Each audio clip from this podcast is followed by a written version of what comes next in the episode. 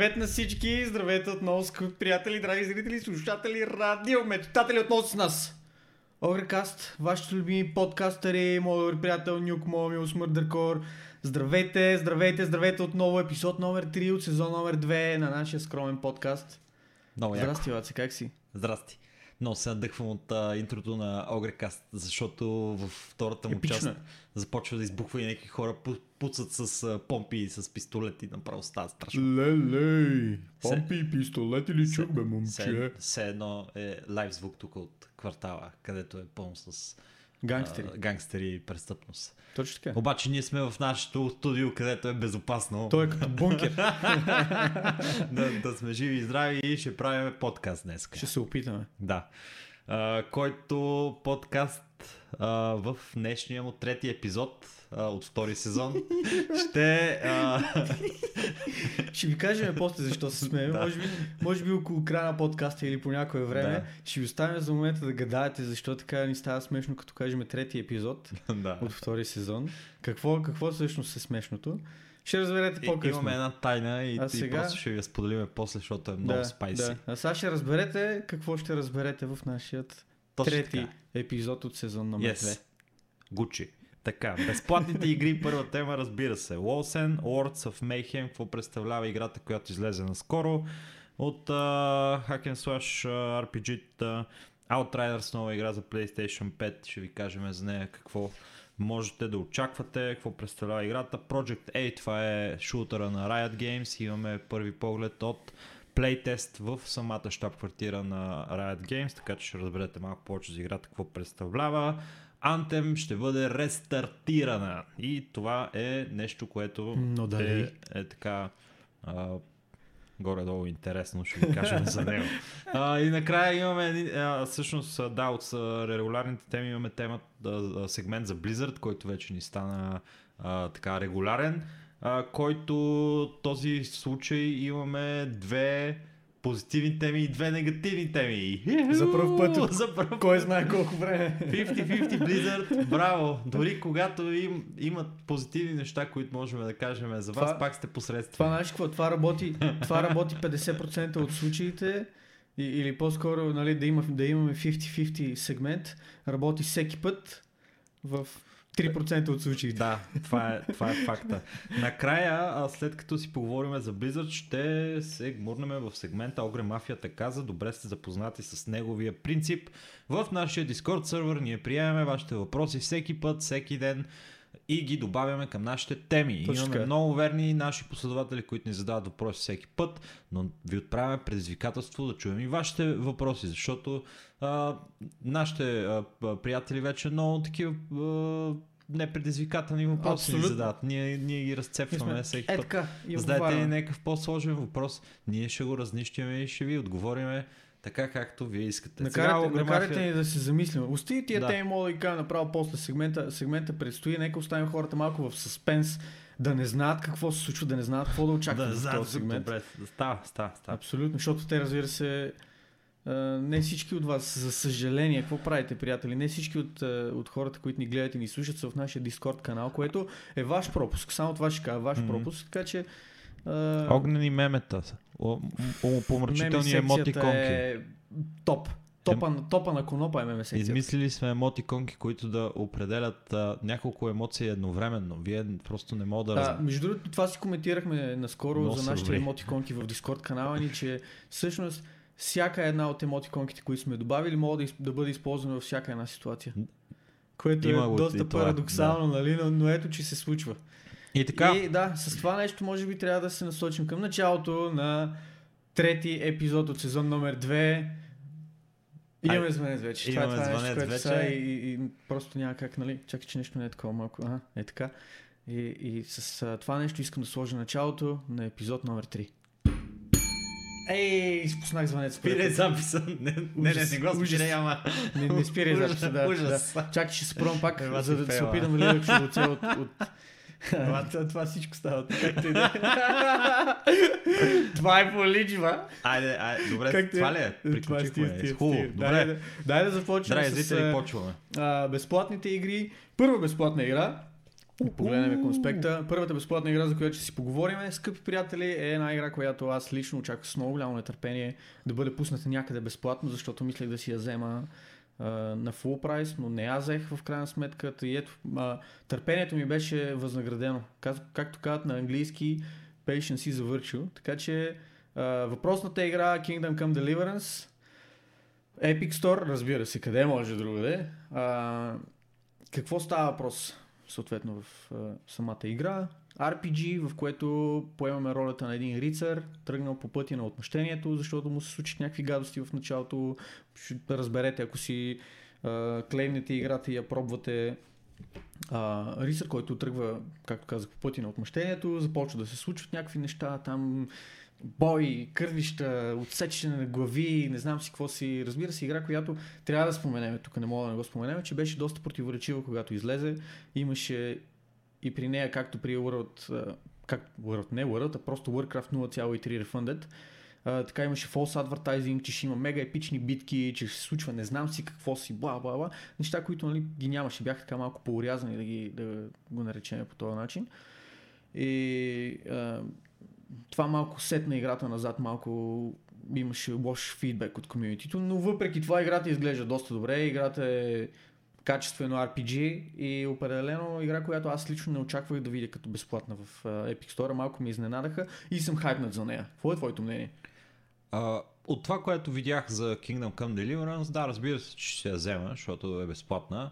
Но от Obviously. друга страна, а, първо, а, принципа на, на геймплей в uh, First Person с а, мечове и, и други такива меле комбат оръжия не ми е много а, така интуитивен и приятен на мен. Верно, че има някои игри, които нали, го използват това нещо като Mordhau и така нататък. Mm-hmm. Много са популярни хората се кефят, но на мен лично не ми е... Mordhau Mountain Blade също така. Да, не ми е комфортно на мен. Това и не ме кефи геймплея по този начин. Също така, Uh, играта е свързана с разни църковни интриги и, и, и ордени. Какво по-хубаво?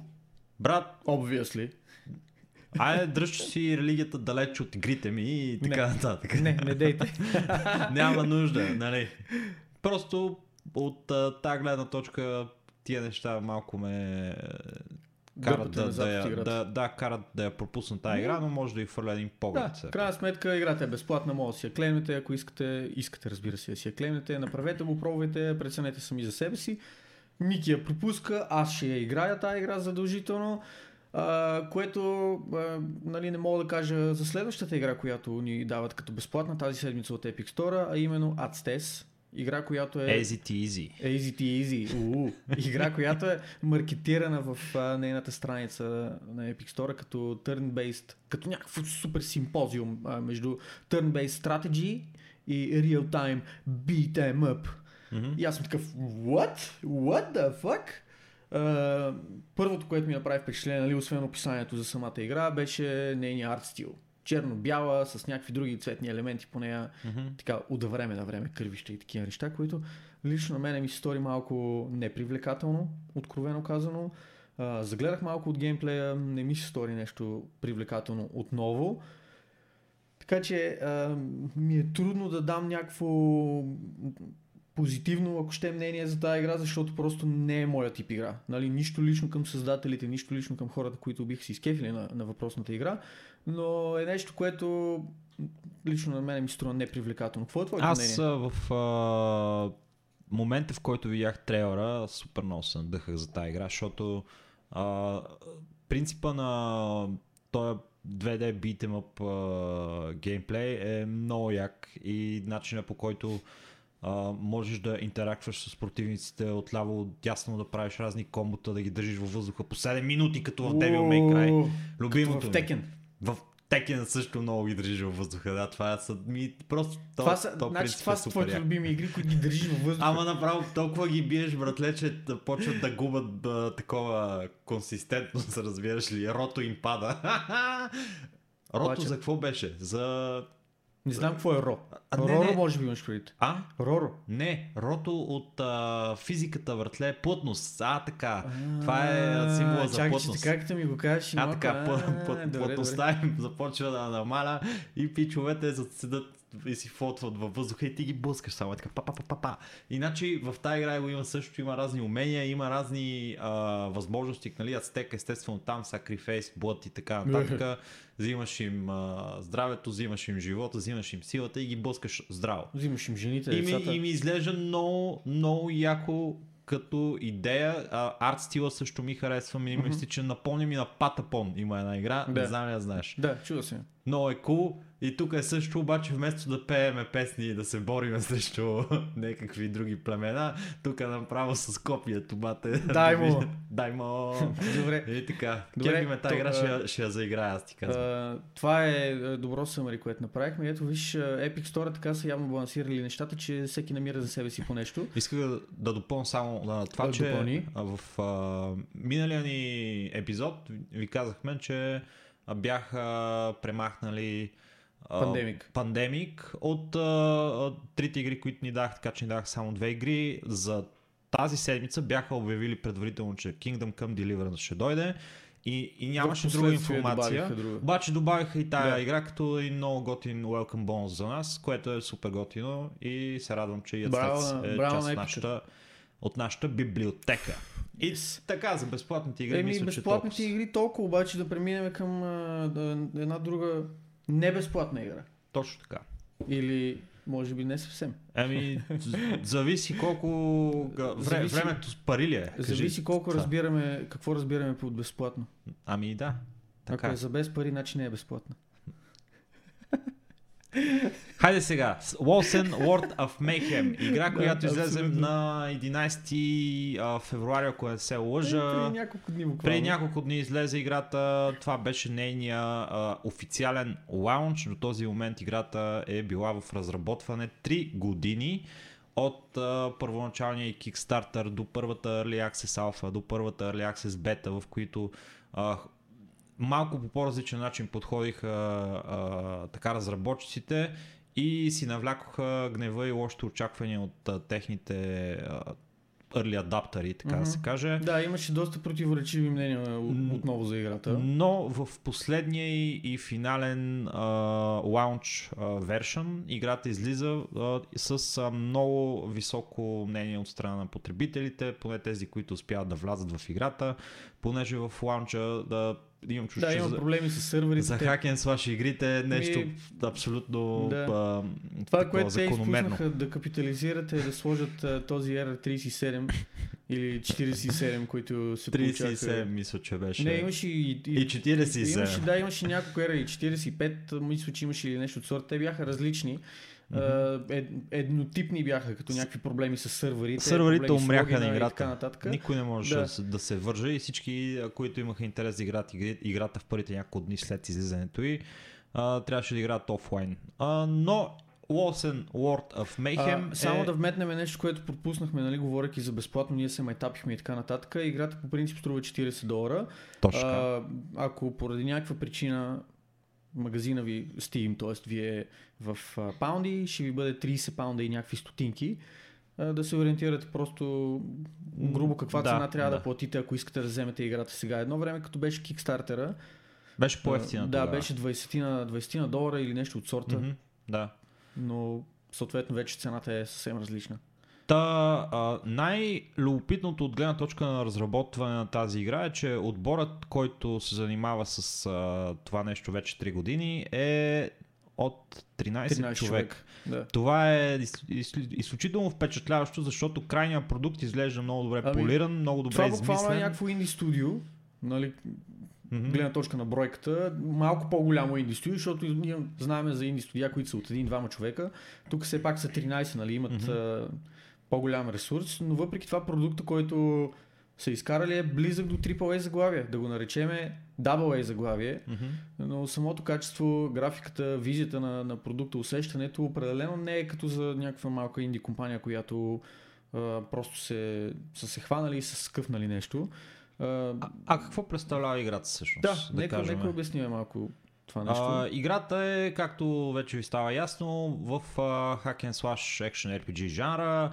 А, играта не, притежава класове. Единственият начин по който а, вие можете да се развивате в нея е да събирате умения, да давате левелване на тези умения, нали, чрез битки, чрез а, купуване нали, на а, нови Това- левели и така нататък. И в общи по този начин развивате героя си. А, само да вметна, а, по по-различен начин да направим едно обобщение на, на нещата. Играта Добре. чисто визуално, чисто визуално е една своеобразна комбинация между Diablo 3 и Path of Exile.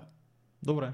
Чисто своеобразно така да го да ориентираме хората. Да, важно беше да го вмъкнем сега. в общи линии а, доста анимации, доста неща визуално са откраднати от Diablo 3, скилове, а, външен вид на, на гадини и така нататък. Изключително много напомнят на Diablo 3. Да, доста неща и от до тук обаче също. липсват, а, а, смисъл до тук обаче спират сякаш аналогиите с Диаблото. Та нататък има близки аналогии до а, Path of Exile, като Интерфейса е уникалното по- интерфейса, по- да, подобен. уникалното м- кръгче с таланти, което чисто, чисто като обем, чисто като, като бройка на талантите напомня на това на Path of Exile, Да, ние но е съвсем уникално, ще стане въпрос за него в последствие на разговора, като нали, различия и неща, които отличават Уолсън от останалите игри. Но в общи линии до тук може да, да обобщиме приликите с Diablo 3 и Path of Exile като доминантните на този етап игри на пазара в жанра. Да. Тук нататък а, различията на Уолсен, това, което е това, което прави играта уникална, са неща, които Ники спомена. Въпросът е, че няма класове, че там имате а, всеки, всеки герой има достъп до всички скилове и всички таланти в играта и ние според изборите, които правим си развиваме героя и така нататък. Ако искаш продължи темата, понеже аз те прекъснах, довърши нещата, които имаше да казваш. За скиловете, за начина по който се използват. Да, а, много- добре.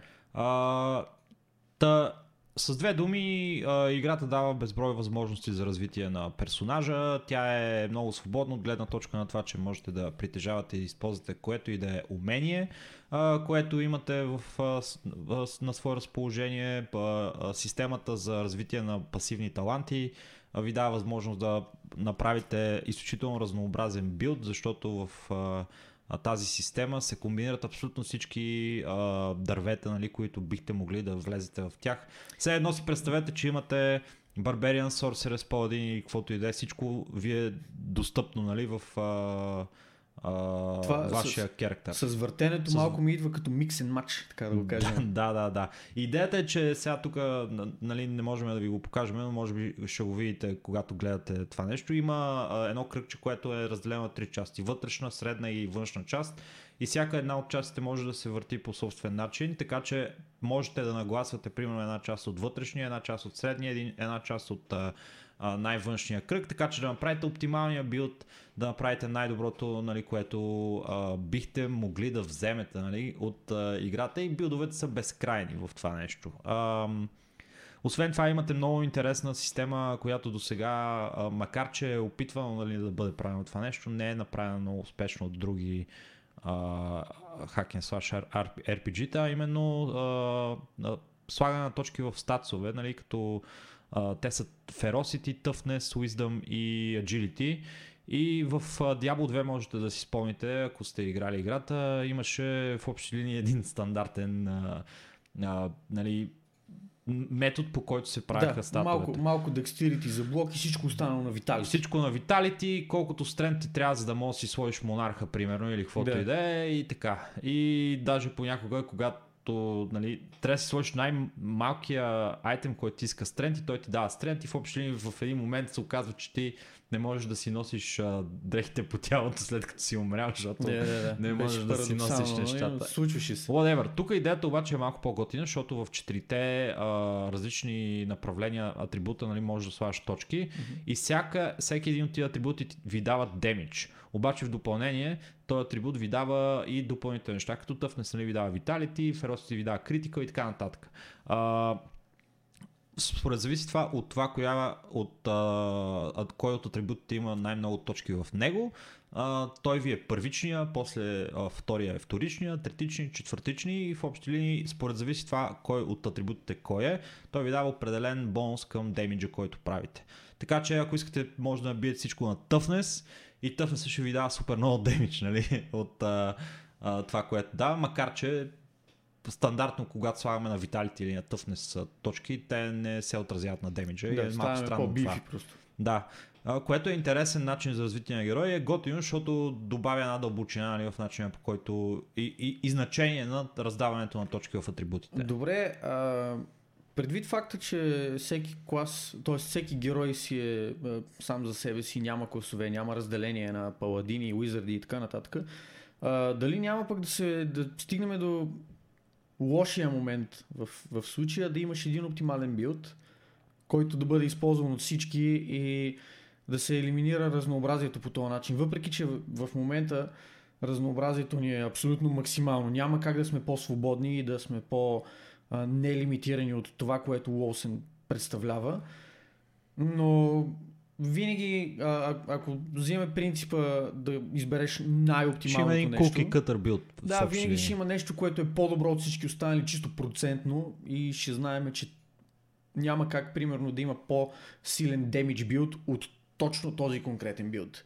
Дали това пък няма да е бейна на играта и в крайна сметка да е нещо, което ще отврати в кавички хората от нея и ще ги накара да спра да играят. Напълно възможно е. Напълно възможно е. На този етап е трудно да се каже дали това ще се случи. Защото а, играта има ограничен брой скилове. Можете да имате, ако не се лъжа, 5 скила в, а, по едно и също време. А, като 4 са ви в, а, на, на копчетата и един ви е на, на Маус 1.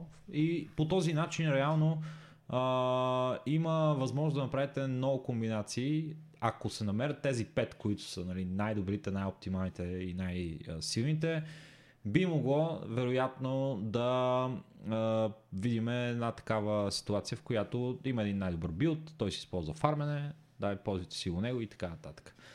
Не знам дали ще е така, но Еми, времето много... ще покаже, Времето yes. ще покаже на този етап, не може да се каже. Добре, а, да обобщиме този сегмент за, за играта. Има нещо само, което трябва да, да, да споменем, а именно струва ли си всъщност играта? Да, това е нещо, което ще да, да кажа и аз, Хм, ако яко. беше прекъснал. как, както и аз преди в първия сегмент, но сега какво да се прави? Случва се. Да, струва Та- ли си играта всъщност е въпросът? А, въпрос, който разбира се, отговора трябва да намери всеки сам за себе си. Мгм. Лично за мен, не знам, аз може би имам чувство, че съм се пренаситил на Action RPG-та на хакен слашове, може би Diablo 3 беше повратната точка в а, моята хакен слаш кариера, която просто ме отказа от жанра. Мгм. Успяха с а, а, абсолютната си невменяемост Blizzard да засерат нещо, което аз толкова много обичах и се кълнях в него. Така че Лосен на този етап, за мое огромно съжаление, някакси не, не предизвиква кой знае какво вълнение в мене. Въпреки, че играта изглежда иновативна, системите, които показват, изглеждат доста интересни и чисто на теория ми се ще да ги пробвам, но тая бариера от а, тия 40 долара или 30 паунда ми се струва прекалено висока на този етап, за да я използвам просто като, като проба за нещо, което не съм сигурен дали ще имам време да играя, дали ще ме зариби, дали, дали ще има с кой да играя също така, защото в крайна сметка тия игри винаги са най-забавни, като ги играеш с приятели. Така че аз лично, ако трябва да, да отговоря на въпроса струва ли си, ще кажа може би. Но на този етап няма да разбера, защото ще изчакам някакво време или да пуснат на промоция, или да поизлезат повече неща за играта на мои приятели, да се опитват да ме агитират и да кажат, леле, брат, това е най-якото, ела да играеш с нас. Така че на този етап Да. аз лично ще пропусна, но разбира се, този въпрос, както как трябва да бъде отговорен от абсолютно всеки един човек сам за себе си. Мгм. Предполагам, че за тебе играта би си струва, защото ти така доста разпалено а, коментираше за нея и преди подкаста. Ами да ти кажа честно, в а, нашия сегмент тук относно Лосен а, не успяхме да преминем дори през а, половината фичери на играта, кои, за които става въпрос. смисъл, Няма смисъл и да го правим. от, Хората, да. които имат интерес, ще ги разгледат, ще разберат за Абсолютно. какво става въпрос и каква е дълбочината на играта. А, според мен тази игра е worth it и ще бъде много приятна за игра и да, интересна на хора, които имат опит с hack and slash жанра и екшен RPG-тата като цяло.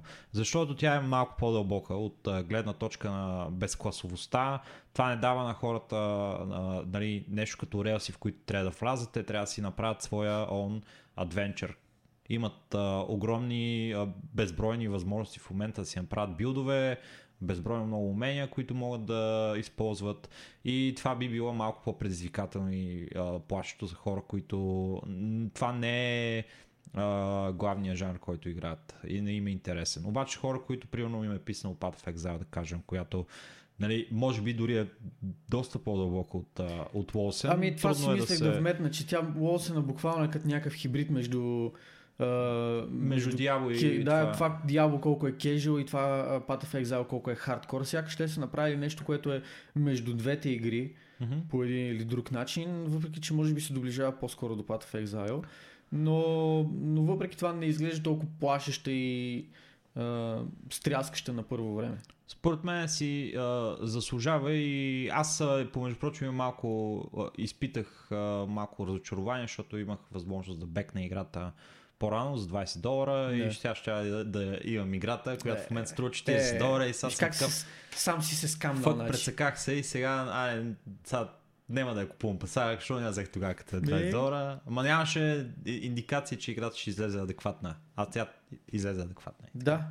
Друга игра, между другото, която не знаем дали ще излезе адекватна и какво точно ще представлява и какво точно ще се случи около нея, е следващата ни тема, именно Outriders, която а, беше обявена съвсем наскоро. Втората игра, какво също е интересно за, за Outriders? Защо Какво всъщност е интересно за Огрекаст?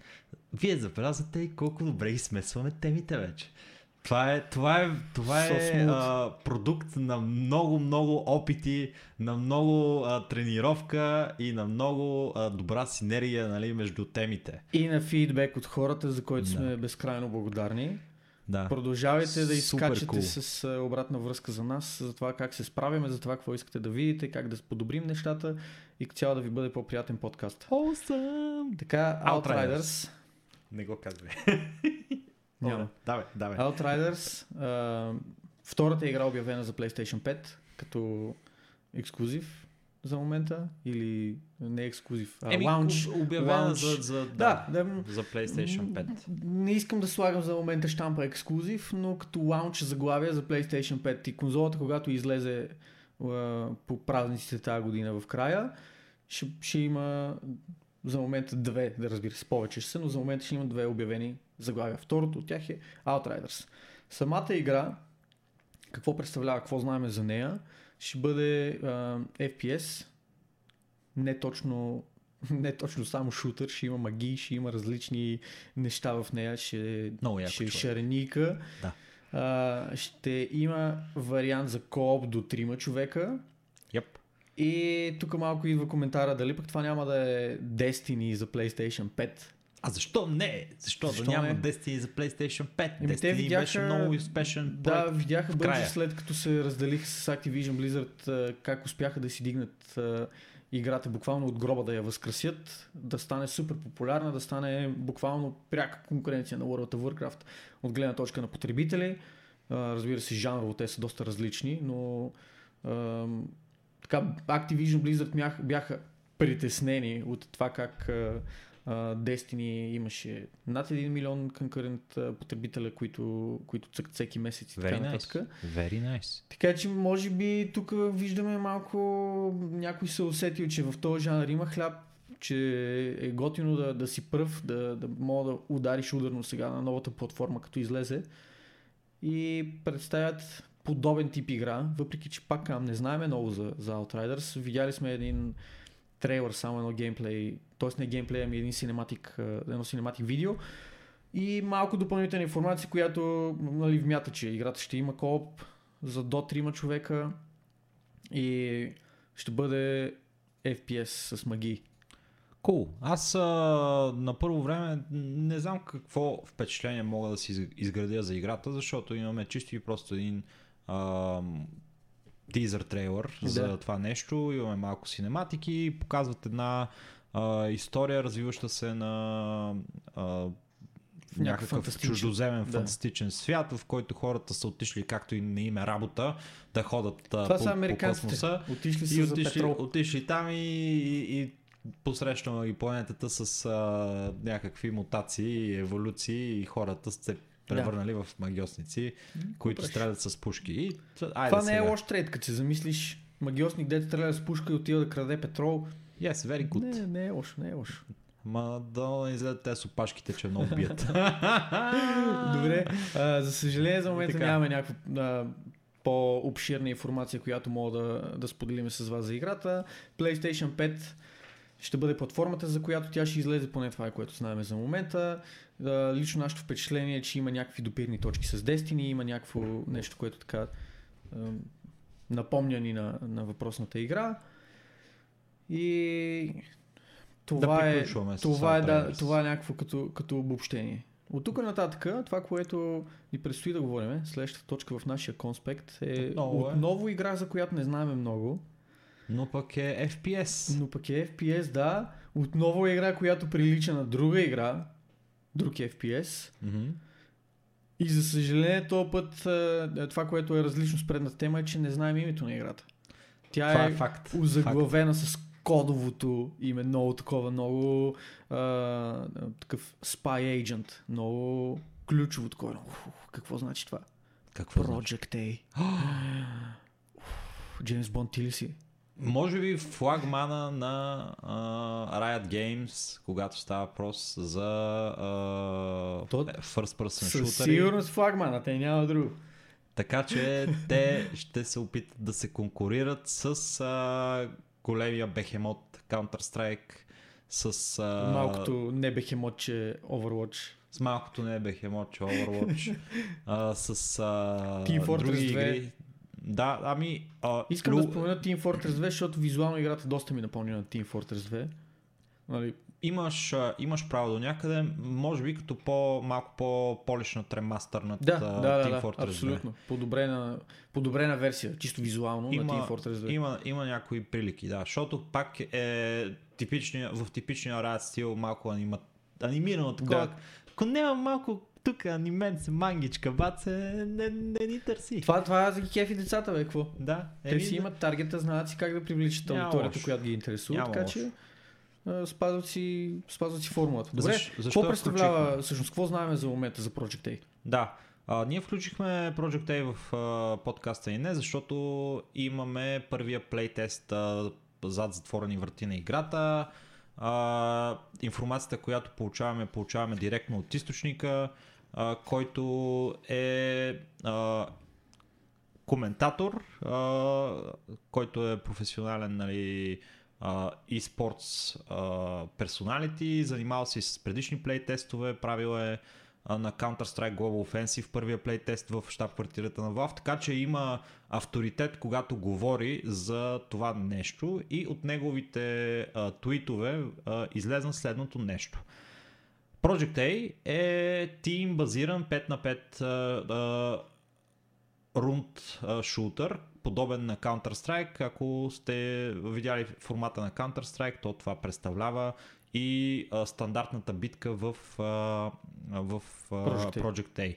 А, в а, конкретния режим, който той е играл, е имало обезвреждане на бомба, както и е стандартния турнирен режим на Counter-Strike, като е имало смяна на отборите по средата на, на играта. В смисъл на халфтайма, точно какво представлява халфтайм не се знае още, но на халфтайма са сменени защитниците и атакуващите. Така, а, когато става въпрос а, за Project A, а, не трябва да мислиме за копия на Overwatch, защото Overwatch... То реално не трябва да мислим за копия на никой от игрите. Има, Има- има взаимстваници от всичките от тях, но по малко тониран надолу начин, така да го кажем. съгласен съм. А, ще направя тук един паралел с а, а, Legends of Frontera, която е друга игра, която Riot Games извадиха наскоро, която а, е нещо като хибрид от супер много игри, Мгм. с добавени новости, нали, които са уникални за самата нея.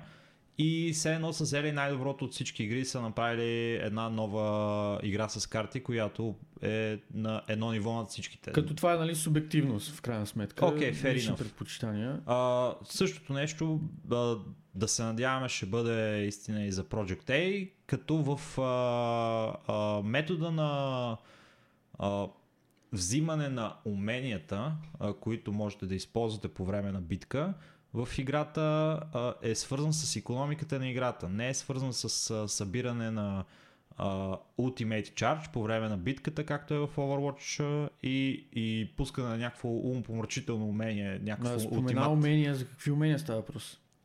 Всеки а, персонаж може да стреля с пушка и може да, а, да прави магийчици.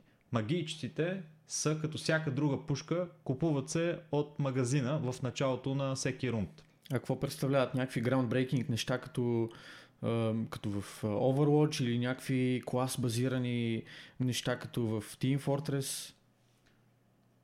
Въпреки, че в Project A има различни класове с достъп до различни магии, уменията, които има в играта, не са а, нищо повече, както казва самият плейтестър, освен тактически а, неща. По-скоро са, се използват тактически умения за сетъфане на нещо и за добавяне към По-скоро FPS геймплея. флаш, флашбенга, примерно в CS, т.е. не е нещо, което ти е като ултимат на Генджи, да речем, дето избива целият друг отбор. или ултиматна дива, който Да. избива целият отбор. Но е нещо, което е предпоставка за това ти да си улесниш геймплея от чисто тактическа гледна точка.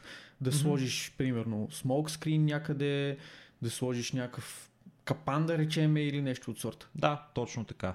А, изглежда, че а, главният фокус на играта ще бъде first person шутера. Нещо, което в Overwatch, например, е голяма критика към играта, защото а, Overwatch излезе като first person шутер, но бързо се превърна по- по-скоро в моба с пушки, Да. а, което някои хора много се кефат на него, други хора не се кефат чак толкова на него. И а, в играта ще има, нали, може да си представите при положение, че така прилича на Counter-Strike в а, а, въпроса с рундовете и с економиката, че можем да очакваме подобни стратегии като еко рундове и, и така нататък, за да виждаме тази по-висока стратегическа нали, гледна точка към, към играта. Аз исках да направим паралел с а, Tom Clancy's Rainbow Six, която е подобна на това, което Project A се опитва да направи с а, своите оръжия и, и, и умения, защото там също е клас базирана а, системата. А, също имаш а, така много сериозен фокус върху first person шутера и всеки клас има по едно умение, което обаче не е нали, някакво помрачително а, унищожително да, не е умение. като един ултимат от Overwatch. Ами чисто и просто е нещо тактическо. Може да видиш през стената, да кажем някъде, може да сложиш някакъв трап. Да, факт. Обаче Да. не е Просто е нещо а, готино като добавка към това Допълнение, нещо. абсолютно. Като Project A изглежда, че ще бъде нещо подобно. И така, също по думите на този симпатяга е това, че Project A е може би най-добрата игра според него, която игра след Counter-Strike Global Offensive, която Мгм. е тествал преди. Така че очакваме с нетърпение още информация за Project A, какво ще представлява играта. Все още не знаем кога ще излезе, какво ще, какво ще представлява, не знам. Добре, Трябва да видим. това нещо, тези коментари, тия твитове и обратната връзка, която получаваме от господин Хенри, Да. а, поставят летвата за тази игра на някакво много високо равнище. Подобно на това нещо, Anthem също постави летвата много високо с очакванията, които имаше към, към въпросната игра, към Anthem. С излизането си обаче тия очаквания не само, че не бяха оправдани по никакъв начин, ами играта беше тотален провал. Под тотален провал имам предвид един от най-големите провали, ако не и най-големия провал Е, на как да не? 2019 година. То не бяха бъгове, то не бяха зареждания супер бавно, то не беше умопомрачителен геймплей, Беше- лоша лут, бейс система и какви ли не други Беше доста зле, да. отвратителни неща. И говоряки за Anthem и за това какъв провал беше, от BioWare все пак не са изоставили проекта или така твърдят. И а, наскоро излезе информация за това, че ребута на Anthem е нещо, над което се работи доста усилено в компанията. Хм, Нека поговорим за това нещо. Какво, а, какво всъщност бихме могли да очакваме от един ребут на тази Кустав. игра? Еми да се надяваме, че е нещо, което а, ще излезе от тази компания, което няма да бъде като това, което излезе от тази компания миналата година. Уу. Yes! Уу, Определение за ребут 100%. Добре, а, добре ребута- BioWare правят ребут. Според тебе, как, какво мислиш, че ще... Аз мисля, че просто трябва да се оправят с а, тези системи, които в момента не работят, да оптимизират играта и да пуснат нещо, което е забавно за игра. в Да, трябва да направят играта наистина да е по-фън, защото това, което беше, определено не беше забавно. При всяко едно положение, една от основните критики на хората, които все пак успяха да играят играта, въпреки всички бъгове, е, че тя не е забавна. Тя става много повторяема след някакво време. And shoot системата не работи по начина, по който е пусната в въпросната игра и съответно дори хората, които бяха надъхани за, за Anthem и имаха а, доста високи очаквания за нея, не успяха след това да се закачат на тази игра по какъвто и да е начин. Така че, определено, да, бъговете трябва да бъдат изчистени, а, играта трябва да бъде направена доста по-стабилна. Това са някакви базови неща, които а, дори да не говорим за ребут, те така и така трябваше да бъдат адресирани. Говорейки за ребут, обаче наистина трябва да се обърне внимание на въпросната loot and shoot система, на, на начина по който се взима лута и начина на, по който играта се доближава повече до RPG, така да го, да го наречем, развитието на, на твоя персонаж. И а, самия геймплей не трябва да бъде толкова повторяем, колкото, колкото беше когато излезе самата игра и въпросната flying система, летенето в играта, което по принцип беше основната точка на, за, за продаване на тази игра, което то просто не беше забавно, то беше много яко като идея, обаче не беше изпипано, не беше... А, как да го кажа? Все едно отместваше фокуса от всичко останало в играта на летенето първите 5 минути. Оттам нататък вече то ти ставаше скучно и забравяше за, че това е някакъв уникален фичър на играта, който трябва да бъде фокус за нея. В общи линии това са някакви неща, които може да посочим като точки, които те трябва да адресират.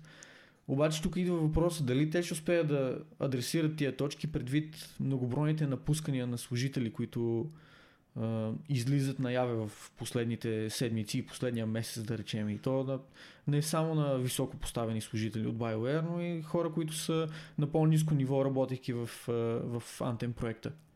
Най-важно е да има а, така единна цел и да има добра и ясна а, причина това нещата да се правят. Сега те ако искат да го направят това отново само за да направят някакъв каш граб с а, а, това нещо просто няма да стане. Те трябва да се съсредоточат и да направят много а, жертви за своите а, фенове, BioWare, за да се върнат в а, а, техните нали, а, добри помисли. Защото Тук, а- за сега в момента хората не мислят добре за BioWare.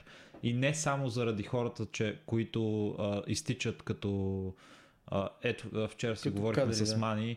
За това, че а, Wizards of the Coast са откраднали един тон от а, хората на BioWare. Откраднали, И то- ко- И когато то казвам- адекватните хора. да, когато казвам откраднали, не, не имаме пред откраднали. Абе, нали, направо е. си ги откраднали, Просто BioWare са изтекли нали, и са отишли по разни други компании и отиват да работят някъде, където някой ще а, им даде ясна а, причина да, да работят. Това, че ще работят върху някакъв качествен продукт, ще работят върху нещо, което е малко по-добре менажирано, защото в BioWare нещата не са тук много между добре другото, менажирани. може би вече опира въпроса до това, което дискутирахме в предния, в предния подкаст, така наречения от нас шеф на Диабло, който нали, беше и той откраднат от Gears поредицата.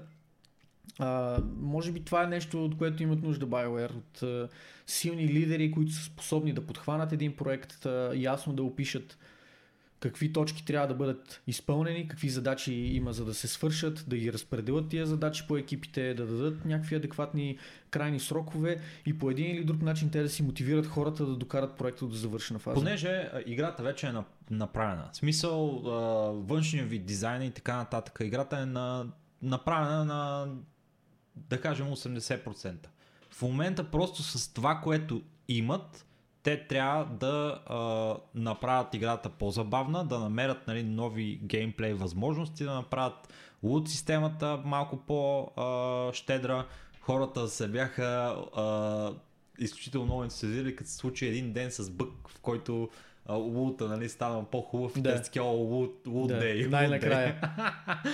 и, и заради това нали, не е нужно чак толкова гениална, да кажем, иновативна мисъл. Просто трябва един човек с а, а, лидерска способност един а, вижу- визионер, който да каже, е това трябва да направите и хората да го направят. И да оптимизират играта, което е също до някъде изкуство, но до някъде е и доста сериозно. Нали? Просто техническа работа, която трябва да се свърши. Добре, какви са ни очакванията за този ребут? Очакванията са ми, че а, за разлика от а, една друг, друга добра история, която е No Man's Sky, която направи тотален а, обрат. реб... Тотален ребут. И, тотален ребут и се върна нали, в много добри позиции с, с а, своите фенове.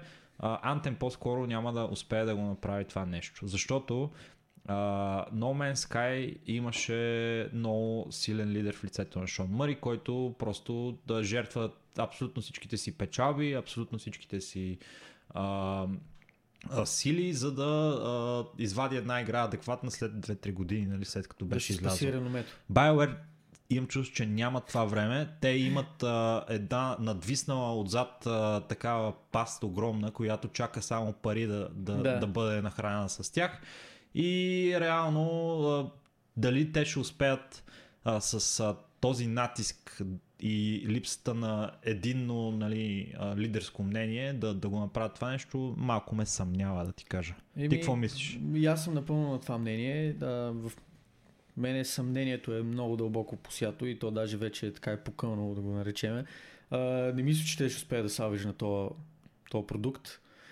И мисля, че той ще продължи да бъде разочарованието, което беше на релиз и в някакъв даден момент те просто ще решат, че трябва да дигнат ръце и да поемат този мокър пешкир през лицето си и то провал, който а, представлява играта. Говорейки за провали, говорейки за тежки пешкири в а, лицето, а, няма как да не се сетиме за една друга компания, която, която просто даже не знам, не пешкири, не мокри парцали, ами те направо падат в блатото, потъвайки до абсолютното му дъно, без, без опция да, да се отласкат от него. Именно Blizzard. Марианската падина е на най-горния етаж на, на тази да. компания.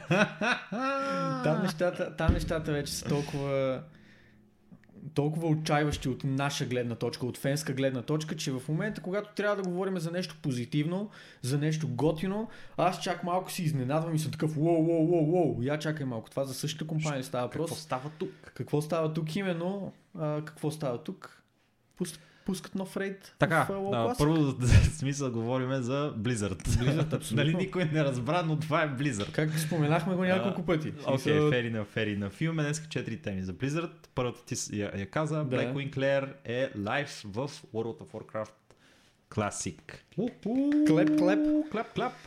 Имаме... Нещо дълго очаквано, между другото. Да, да, да. това е иконичен райд. Това е не само, че иконичен райд, е и продължение на сагата за класика, добавяне на ново съдържание, нещо, което хората по принцип нали, очакваха в крайна сметка, защото те от Blizzard бяха обявили, че прогреса, който следва сегашния класик, ще е приблизително близък до този, който беше на класика едно време, когато, когато беше релизнат. Те, разбира се, промениха някои неща тук-там, за да могат да задържат вниманието на хората, да ги накарат те да си плащат сабскрипшена нон-стоп, за да откриват тези нови и нови фичери, които бяха добавени. Разбира се, Battleground и PvP система, сега новия рейд, който беше пуснат.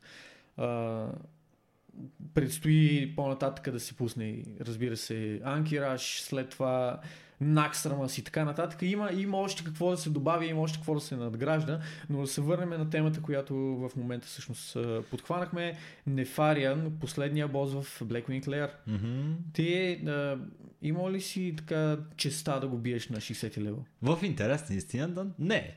Хайде, Стоянка, сега да си платиме на, на, Време. на, на нашите приятели от Blizzard, нашата а, месечна такса, десятъкът и да си влеземе и да си подсъкаме малко World of Warcraft, ченце. Защото, вратле, сега с uh, Blackwing Claire имаме вече възможност да се здобиеме и с Thunder Fury, Blessed Blade of the Windseeker. Oh. Дали някой не каза Thunder Fury, Blessed Blade of the Windseeker? Oh. Thunder Fury, Blessed Blade of the Wind Знаеш ли, едно Някой каза ли Thunder Fury? Да пипаш микрофона по Чакай само да ти кажа Не, нещо. не ми казвай, има, има вече в, има, ама Що? Да не биде Thunder Fury Blast Blade. Значи в а, а, Blackwing Lair вече е възможно да се вземе Thunder Така е, Fury. това е аз, чудесно. аз го а, проверих вчера това нещо и е абсолютно а, Има ли, ситуацията. има ли хора, които вече го имат? Има, да, има.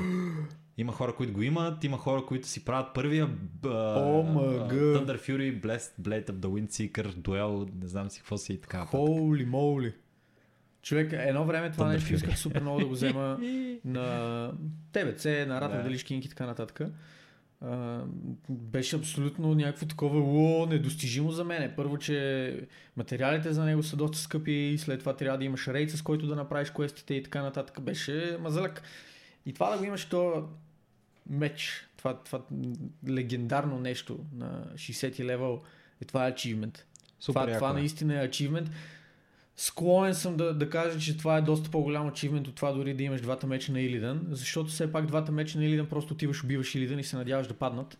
Докато тук не само, че се надяваш на дроп, но и след това трябва да фармиш неща, след това трябва да правиш квести, доста по-сложно е. Да, да, да, да, да. Но все пак а, а, как да го наречем, авторитета, който получаваш в света от притежанието на това нещо е доста сериозен.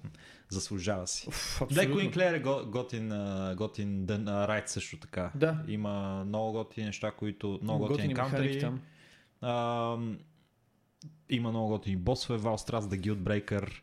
В общи линии. Доста, доста готин бос. Еми, доста, доста Нали, с- особено, се. особено той е прякор, който, който са му дали хората с времето. А Той той е някакъв супер елементарен бос, брато, обаче понеже хората са Ами, бавно развиващи да. се и не могат да правят една а, елементарна механика, не стой пред Дракона. Значи, Дракона има две неща, които прави.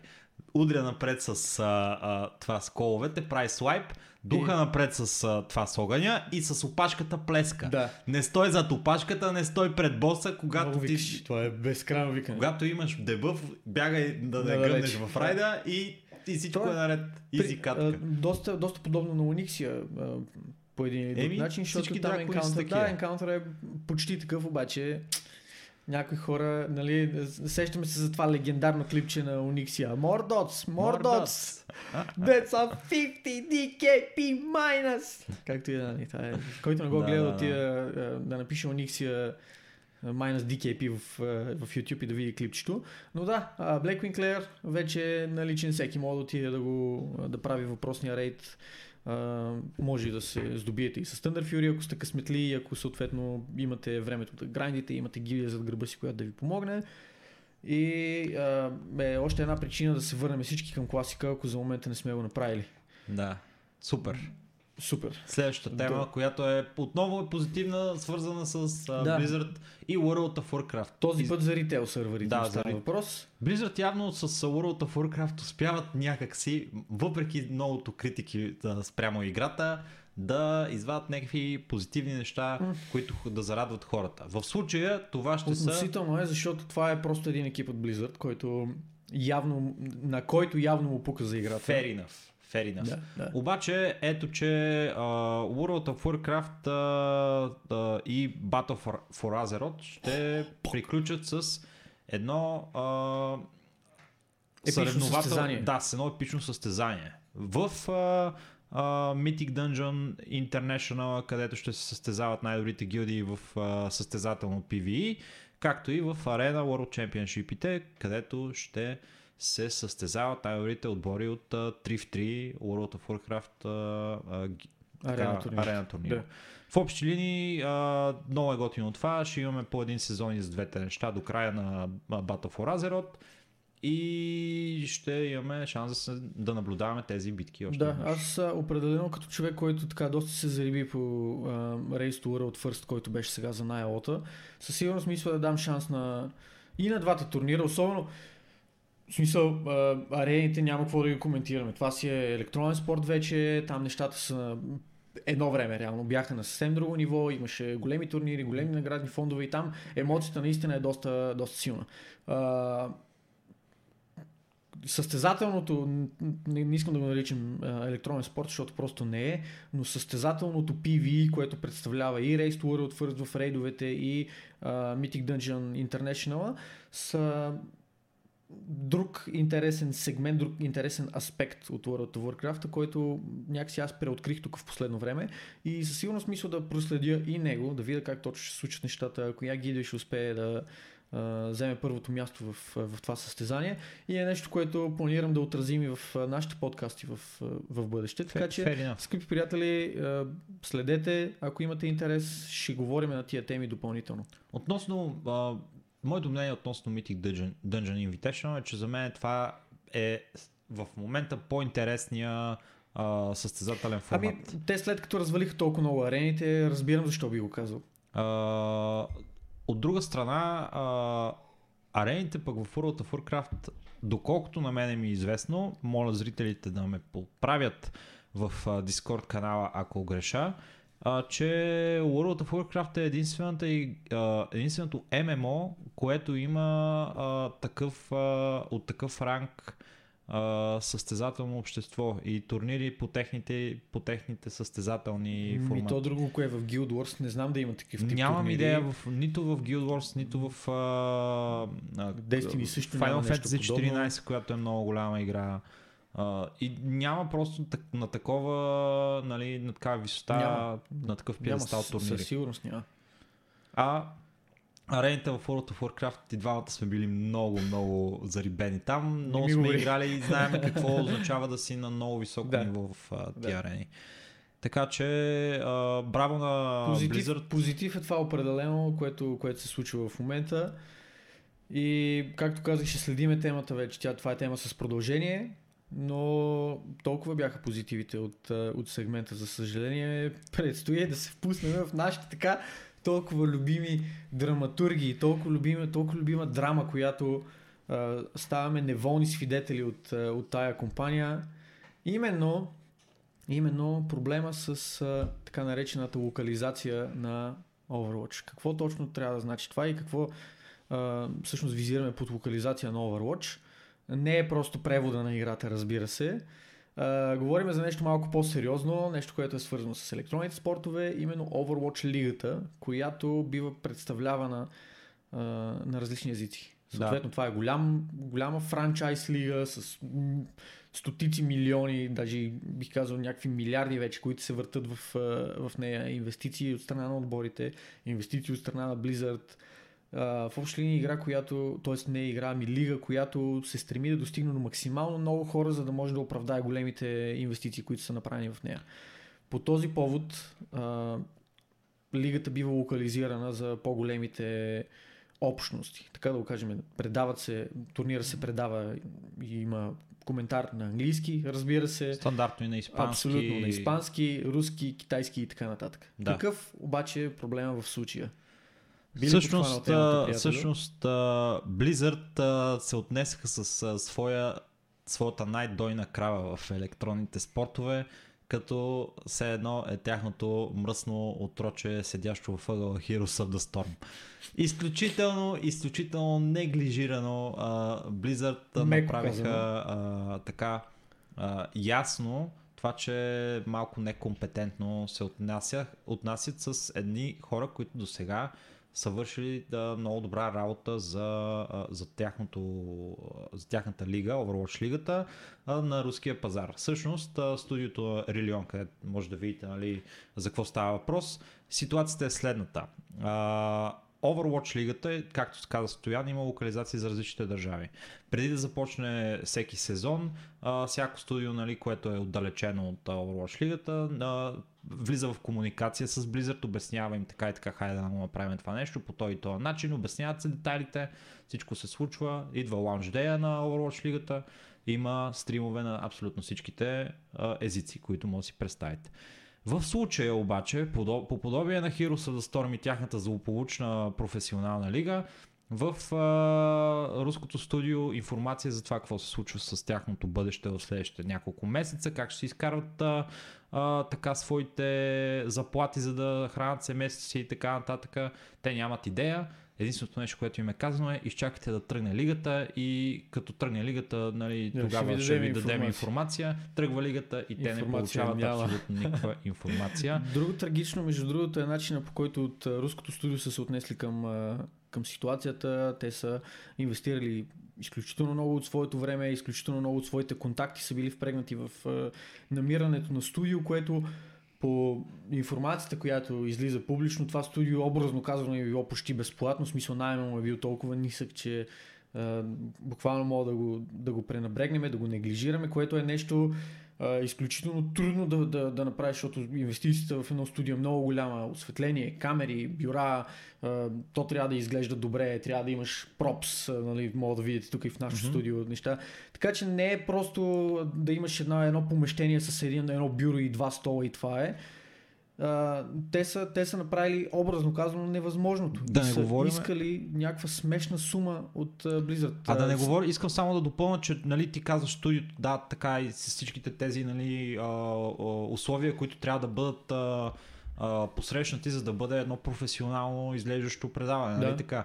Но освен това, за предаването, което те правят, съдат и много хора. Това е един, един голям екип, 10-20 човека а, напълно стандартно, защото става да, въпрос оператори, за оператори, хора зад пулта, където сменят сцени и така нататък. Гримьори, нали, да, така нататък. Да, да, да. Просто разбирате, че това е нещо, което е сериозно и те са отнесли много сериозно към това нещо. И са Все поискали... пак това е франчайз лигата. Тук говорим за NFL, NBA ниво в електронните спортове.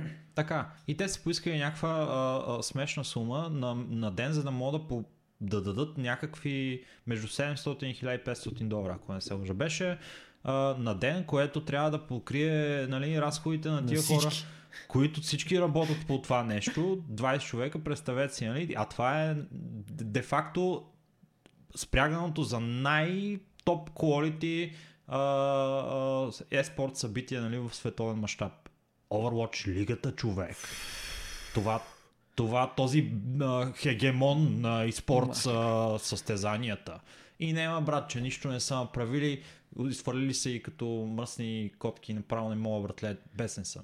Пичовете в момента са стигнали до, до етапа, който буквално нямат пари да си съпортват семействата, нямат пари да си плащат найемите, да си купуват ядене и така нататък, защото те реално са разчитали на тия мижави, буквално мижави пари за такъв, за такъв тип продукция, които са се надявали Blizzard да мятат по тях като mm-hmm. хляб, както се мята на мръсно куче. А, така.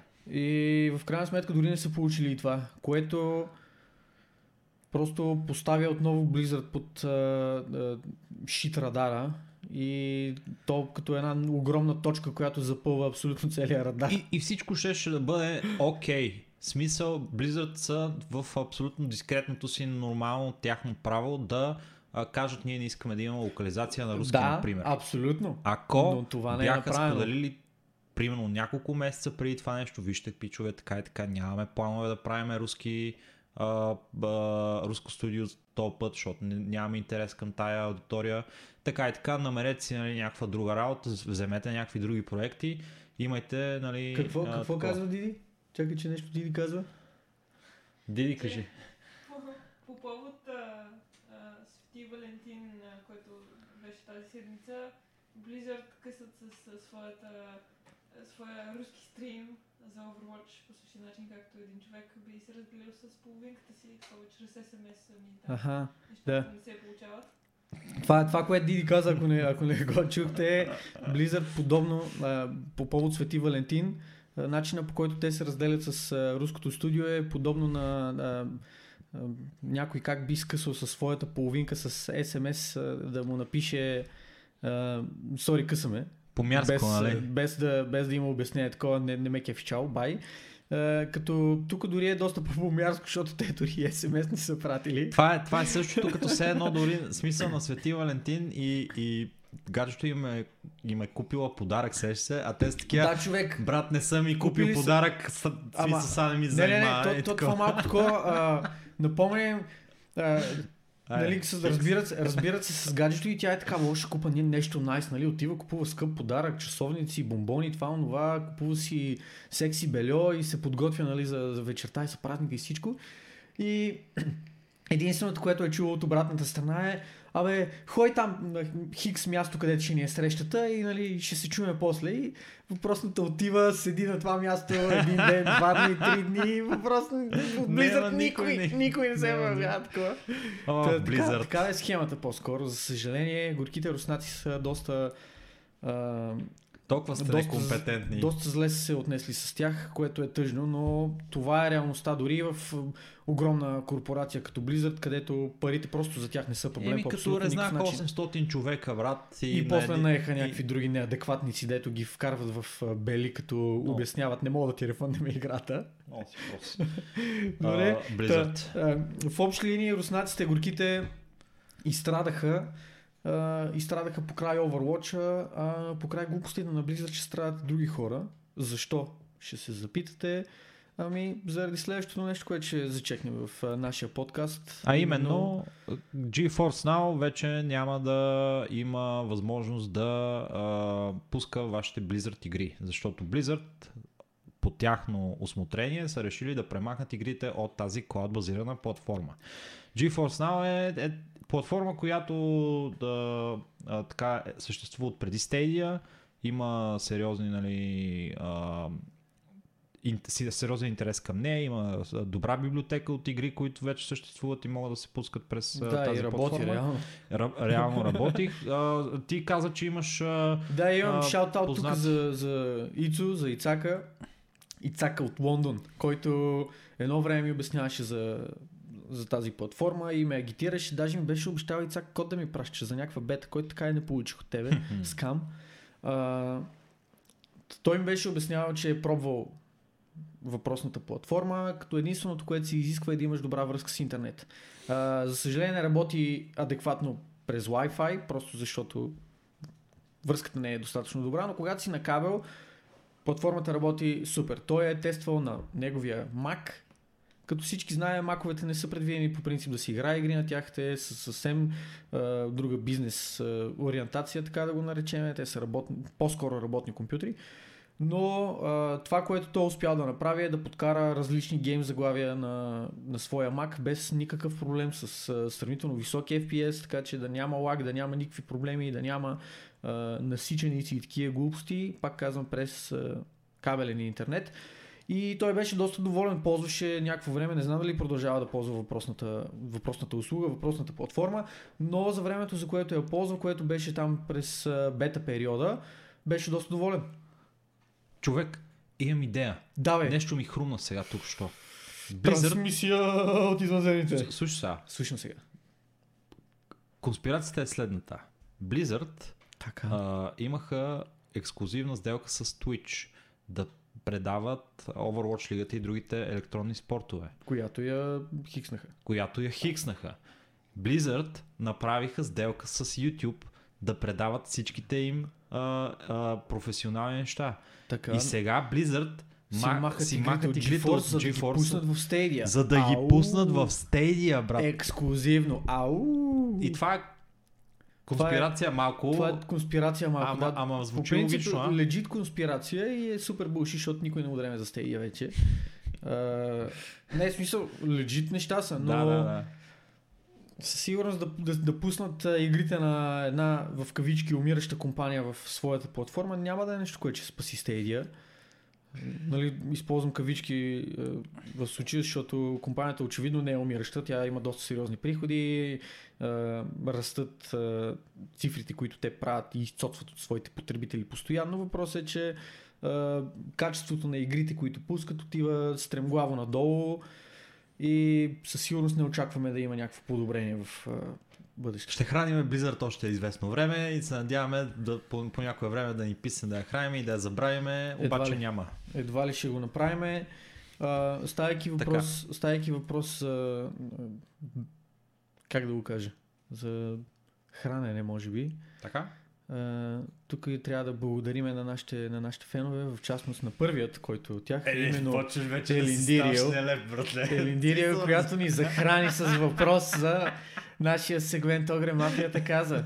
Смисъл, оценявам опита. Човек оценявам, беше добро. Оценявам Беше опита, добро, не мога да кажа, че но беше добро. Мисля, че тук От малко нещо, се от нещо абсурдно, от една абсурдна ситуация, защото използваме. Виж как е, тук жонглирам като Еминем с нещата. А, А? а? леле, ти, ти- Говориме за хранене в ти смисъл си, на нещо ти лошо. си Алберт Айнштайн на транзишените. Минимум. Минимум.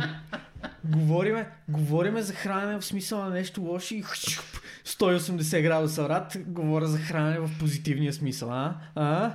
Чакай, Не, много хора могат да направят това. какво, ми, какво мислиш сега за на транзишените на Стоян? Много е добър, да. Смърдат? Да. Добре, хубаво. Това, е, това е дипър, на него не мога да се вярва. До... Както и е. А, Майтапя се, много добър транзишън, браво. Абсолютно, със сигурност. А, хайде сега тогава да, се, да кажем Следващия- какво е казала е, Огре Следващия сегмент Огре Мафията каза първи въпрос от Елиндириел. Благодариме за въпрос изключително много. А, нейният въпрос гласи за или против централизирането на контента в една платформа, било то YouTube, било то Twitch. Така, А, Хубав тук въпрос. хубав въпрос, разбира се, на който има два, два варианта да отговориме. Така, Първия, първия е много кратък вариант. да, ще го направя, защото... Заповядай. А, да удовлетвориме хипотезата на Елиндирия и кажем, че в една и съща платформа бъдат преместени абсолютно всички методи за съдържателна комуникация. Било то стримове, било то видеа, било то постове, социални мрежи, било то каквото и да било, всичко. И да кажем, че това е YouTube. Хипотетично.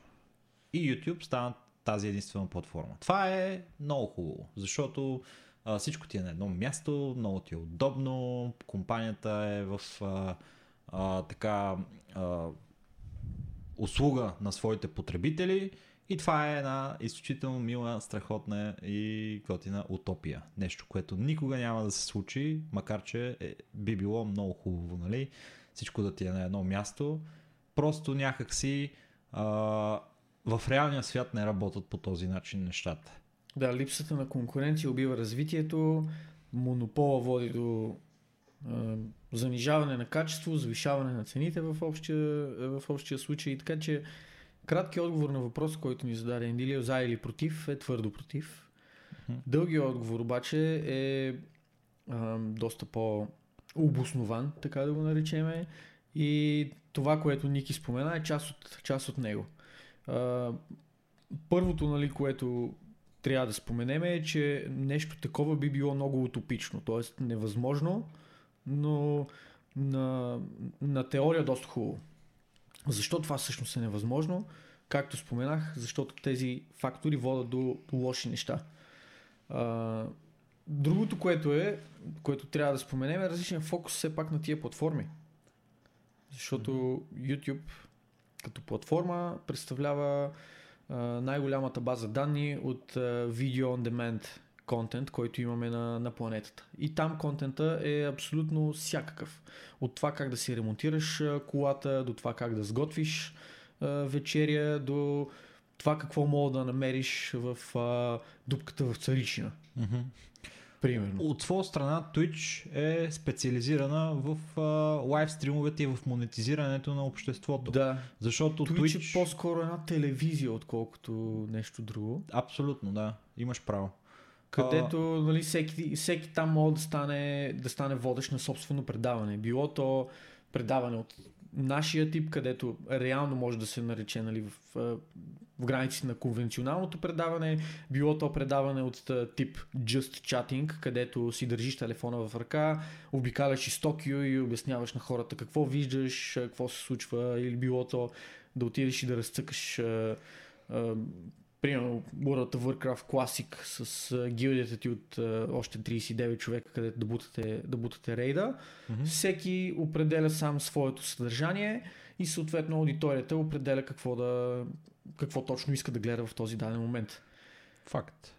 И в, под, да гледа в този даден момент имам предвид наистина в точно този даден момент, защото там съдържанието въпреки, че има опцията да остане като видео on demand, да бъде забавено, да за- запазено като един, като един вод, като едно видео, В общи линии това не е фокуса. Аз mm-hmm.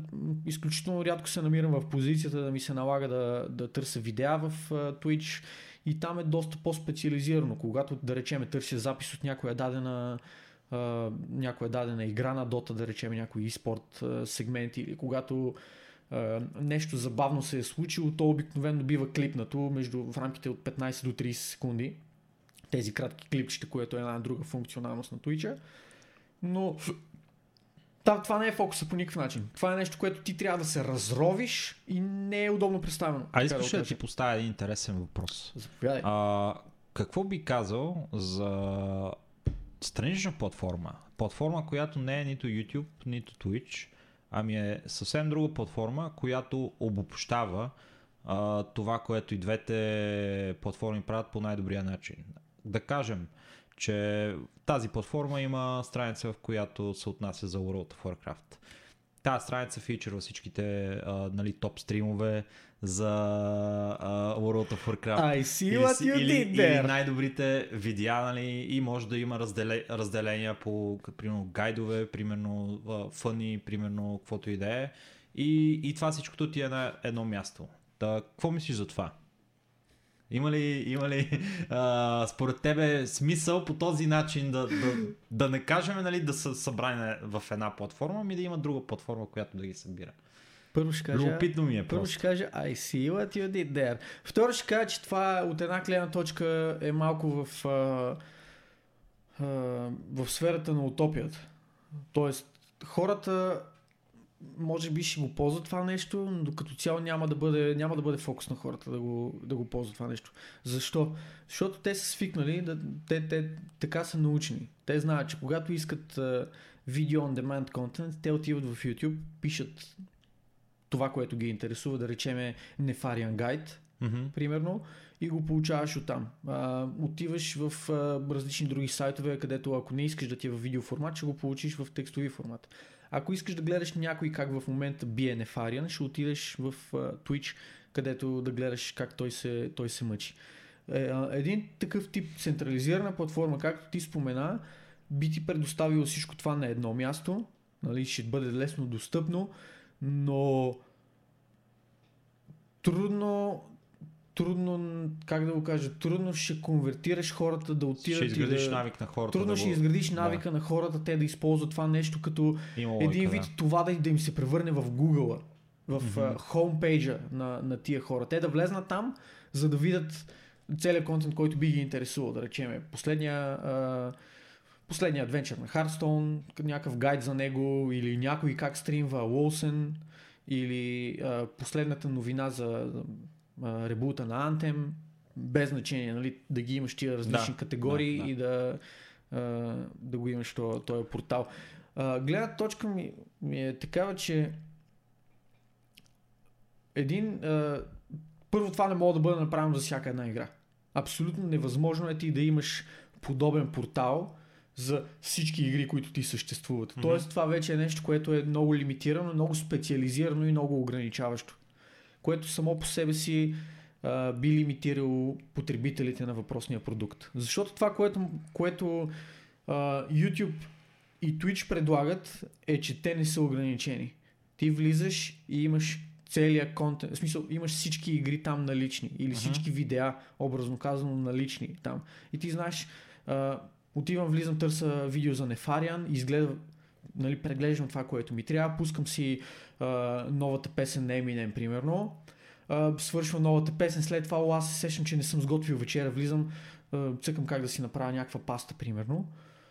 И имам там тази информация. Влизам в Twitch, гледам Адмирал Булдог как играе Мортхал, обаче ми писва да го гледам, след това отивам и гледам Евото на Текен, защото това ми е интересно. Приключва обаче Евото и отивам и гледам нещо съвсем различно. Примерно някой ASMR стример гледам, за да мога да заспа по-лесно вечерта. Хубаво. Та, платформата, която ти споменаваш, ще ти даде цялата информация за World of Warcraft. Да кажем. цялата информация за а, Diablo 3.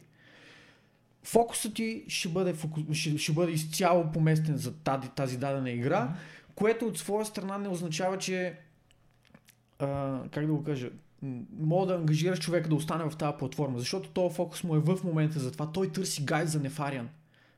I see what you did. there. Да, той Yes. ще търси гайд за Нефариан Да. и а, в, в тази платформа няма да има достъп до други неща лесно, образно казвам. Мгм. Което от своя страна е добър въпрос дали има нужда от тази платформа на базата на това, което имаме достъп вече. Може да го оставим отворен. Да, това, е- това е определено хру- отворен въпрос, който не е свързан с сегашната Хру, хрумна, ми, хрумна ми нещо обаче друго, което е директно свързано с темата и то е следното. Когато става въпрос за конкуренция и за монопол, нали? Да. В случая на монопола, по-скоро нека започна така, в случая на конкуренцията а, има по дефиниция а, от двете страни, които се конкурират или повече, а, желание да се а, предостави нали, най-добрата далавера. По-добрата, по-добрата. Определено. И, ама то е, смисъл, то е дефиниция Да. на конкуренцията. Абсолютно. Има нали, много така модерни економически теории, че не е конкуренцията това, което всъщност прави а, прогреса и, и по-добрите услуги за потребителите, ами кооперацията, което е важно на вътре, фи- вътрефирмено ниво. Нали? Да има кооперация в а, самата фирма и да се, да се работи заедно в тази посока. Обаче, когато е в, има монопол, реално, не е свързан, в дефиницията на монопола не е свързано това ти да имаш интерес да даваш най-доброто на потребителя си. А, може да го има, аз не казвам, че монопола не би могла да бъде хубава история, но ние си казахме, че това че е утопия, нали, до някъде. Да, и, няма, няма, за съжаление нямаме реалистично, пример. реалистично не Нямаме може пример да се за покаже. а, компания, която да има монопол на пазара и това да нали, е било нещо, нещо добро. И Така Мисля, че че от тази тази гледна тема- точка, да, а, ако, ако трябва да отговорим на въпроса за или против централизирането на контента, против неговото централизиране, точно Мгм. заради тези две дефиниции на конкуренция и на, на монопол. Ние искаме да получаваме все по-добър и по-добър продукт от а, различните платформи, които ни предоставят а, техния тип контент, било то видео on demand като YouTube, било то live streaming контент като, като Twitch. А не искаме да има една стагнация на пазара, да се стигне до едно ниво, над което вече няма прогрес, няма развитие, няма нови и неща. само се краде и бензин от да. това. Само се краде водата от язовира в Перника. А така. Ние сме против това. Точно така. А последната тема в а, нашия подкаст а, е свързана с а, един друг вид. Последното нещо, с което сме против в нашия подкаст е ретайрването на e-спорт си А така. Значи, ретарването на, на e-sports играчите е а, нещо, което ни беше Твърдо- зададено твърдо като против сме. От а, А, Моргалат. и темата по-конкретно, по-конкретно гласи горна граница за а, професионалните електронни спортисти от възрастова гледна точка. Кога те а, кога реално те се пенсионират, как жанра игра, който те играят, влияе на нещата и каква според нас е горната граница за различните, за различните жанрове. Ами, гледай А. Ти каза в предварителния ни разговор за, Да. за това, че има една стандартна... има една стан- стандартна... На здраве- на здраве за- на за предварителния и предварителния разговор. Една ст- стандартна... А, пауза. опери- Пауза тук. Кажа- моля те, пусни централната камера, ако не сме на нея. А, тук трябва да, да, понеже ви тизнахме за това нещо, всъщност защо така се смееме от началото на този епизод и обясняваме нали, за предварителни разговори, за какво става въпрос и така нататък. А, може би е време да изплюваме камъчето. Предварителният разговор, който имахме всъщност беше от, а, в рамките на час и 40 минути приблизително. В рамките на тия час и 40 минути, на които ние записахме, записахме трети, трети епизод на сезон а, номер 2 на нашия скромен подкаст. Да. Какво обаче установихме а, някакви часове след като записахме подкаста, че реално той няма звук. Няма звук. И ние сме си записвали. Диди някаква се е раздава супер много на транзишън и пускала е телевизора от време на време. Не знам си какво си. Ние обясняваме а, супер индепт някакви работи. Епизода, между другото, беше Не, не, супер. не, аз ще го кажа, аз ще го кажа. Слушайте, слушайте само. Значи след епизода, като го цъка Диди, нали, стоп, рекординг и отиваме, нали, да, да си говорим нещо и само и, и тримата.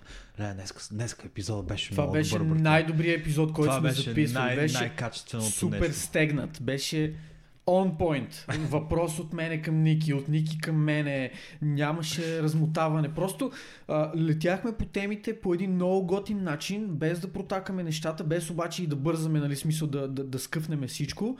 Беше супер епизод. Нищо общо, нали, с... Тоест, може би нещо общо с това, което беше този епизод, въпреки, че този беше доста, по, доста по-подобен на предишните ни, доста по-разсейващ доста повече неща имаше, които така се отдалечихме от темата и така нататък. Не мисля. Въпреки това. Не, епизода пак, Мисля, че беше пак файн. се получи много окей. Мисля, че вървиме в правилната посока да сме доста по-стегнати и доста по-концентрирани в това, което говорим, да обръщаме внимание на Пу. темите. Пу.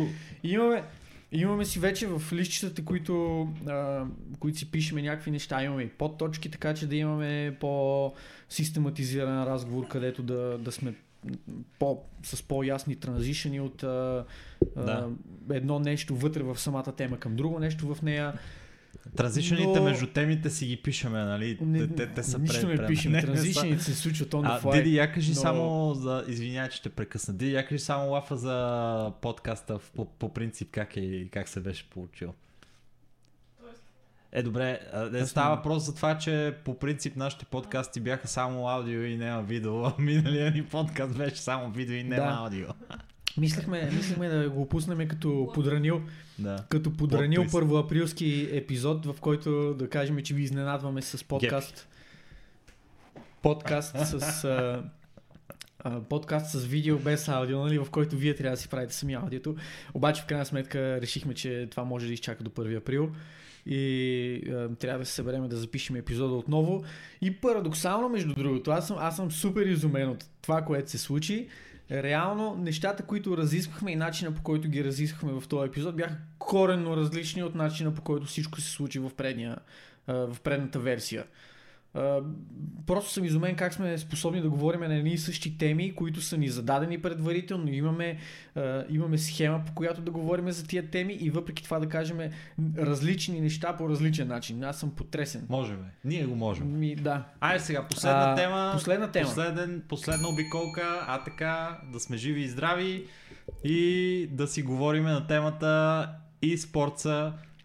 Горната Кога, граница. кога е да. време да гушнем бастуна? Да, в общи линии, в общи линии това нещо, което споменахме в предния, в предния подкаст, в предното записване по-скоро, Така. а, е, че има чисто, чисто статистически, чисто физически, има една граница от а, плюс-минус 27 години, т.е. 27 годишна възраст на човека, в която а, мозъка му вече започва да работи по различен начин. Той започва да малко така да уляга, да е малко да закърнява. да закърнява, да, да е малко по-бавен, решенията да се взимат а, малко по-бавно, като тук говорим вече за много малки разлики. Не си мислете, че примерно преди 27 годишна възраст ще взимате решения за една десета от секундата, а след 27 годишна възраст автомат, автоматично почвате да взимате решения вместо за една десета за 4 секунди.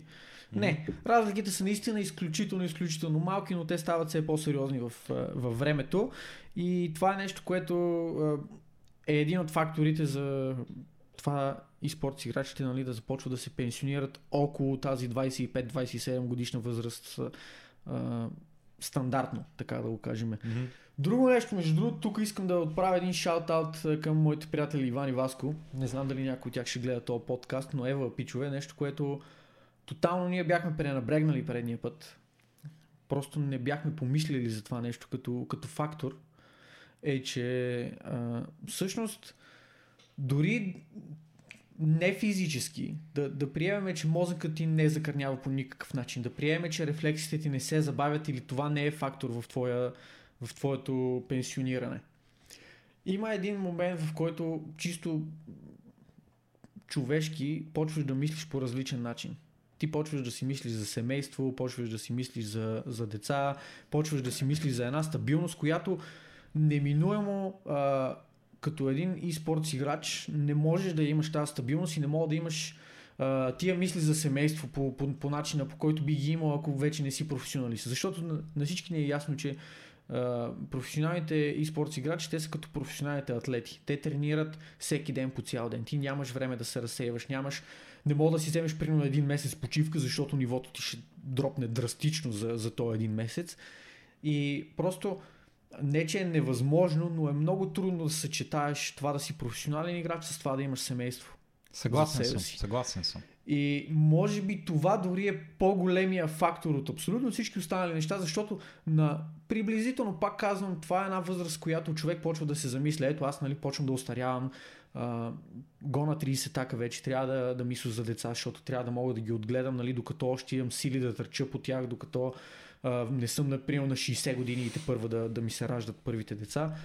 А, това също е друг фактор Мгм. който наистина е на Иван и Васко, който, които просто така ме а, открехнаха малко на това нещо, че го има и то като а, като камък, който тежи на везната между и спорта и живота извън професията Факт. ти. Друг аспект на това нещо е също така и професионалната реализация, защото един а, електронен спортист, навлязал нали, в а, вече средните и по-късни а, части от 20 годишният си, а, реално почва да се замисля смисъл от това нещо, което правя в момента, дали е достатъчно, а, нали, за да ме осигури, нали, дали, дали ще е такава а, професия, която мога да поддържа много време, защото в а, електронните не, спортове... не всички имат лукса да спечелят интернет. Да, не всички имат лукса да спечелят International, а, а много малко хора наист... са наистина успешни нали, Да. в електронните спортове.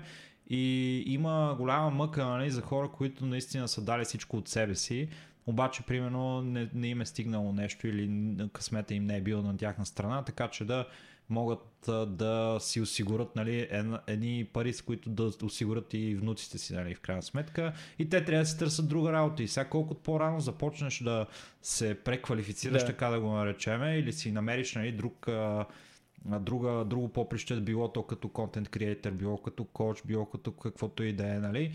Идеята е, че а, просто почваш да, си, да, да ги мислиш тия неща и да връзваш нали, две и две. Края на да правиш. 20-те години на човека са още достатъчно рано той да има, да има време да се преквалифицира, да научи нов занаят, както се казва, да, да започне да, да мисли в, в друга посока. И са може би наистина един такъв повратен момент.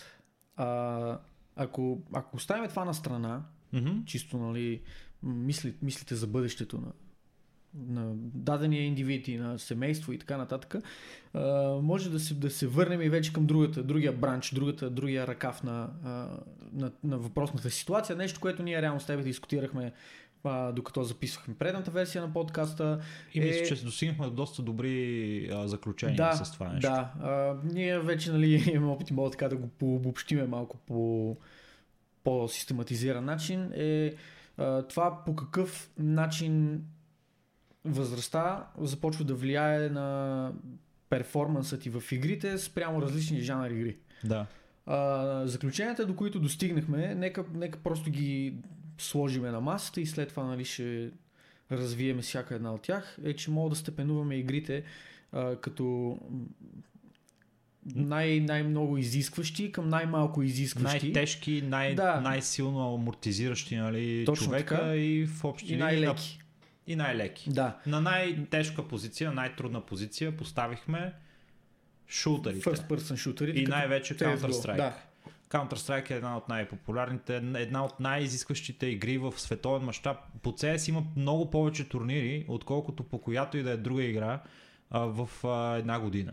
Да. CS буквално е една от тия игри, които просто никоя не може друга да изстъпи на, Там на като пръст. влезеш в а, HLTV, просто отстрани като погледнеш а, игрите, турнирните игри, които върват във всеки един момент и просто става ясно.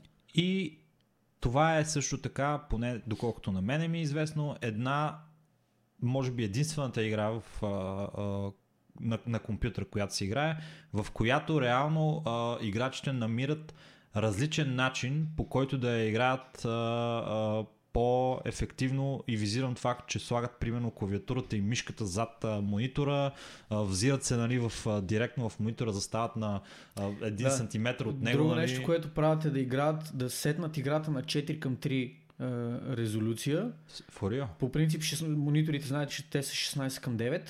Това, което правят е да сетнат играта на 4 към 3 резолюция и да я стречнат по монитора.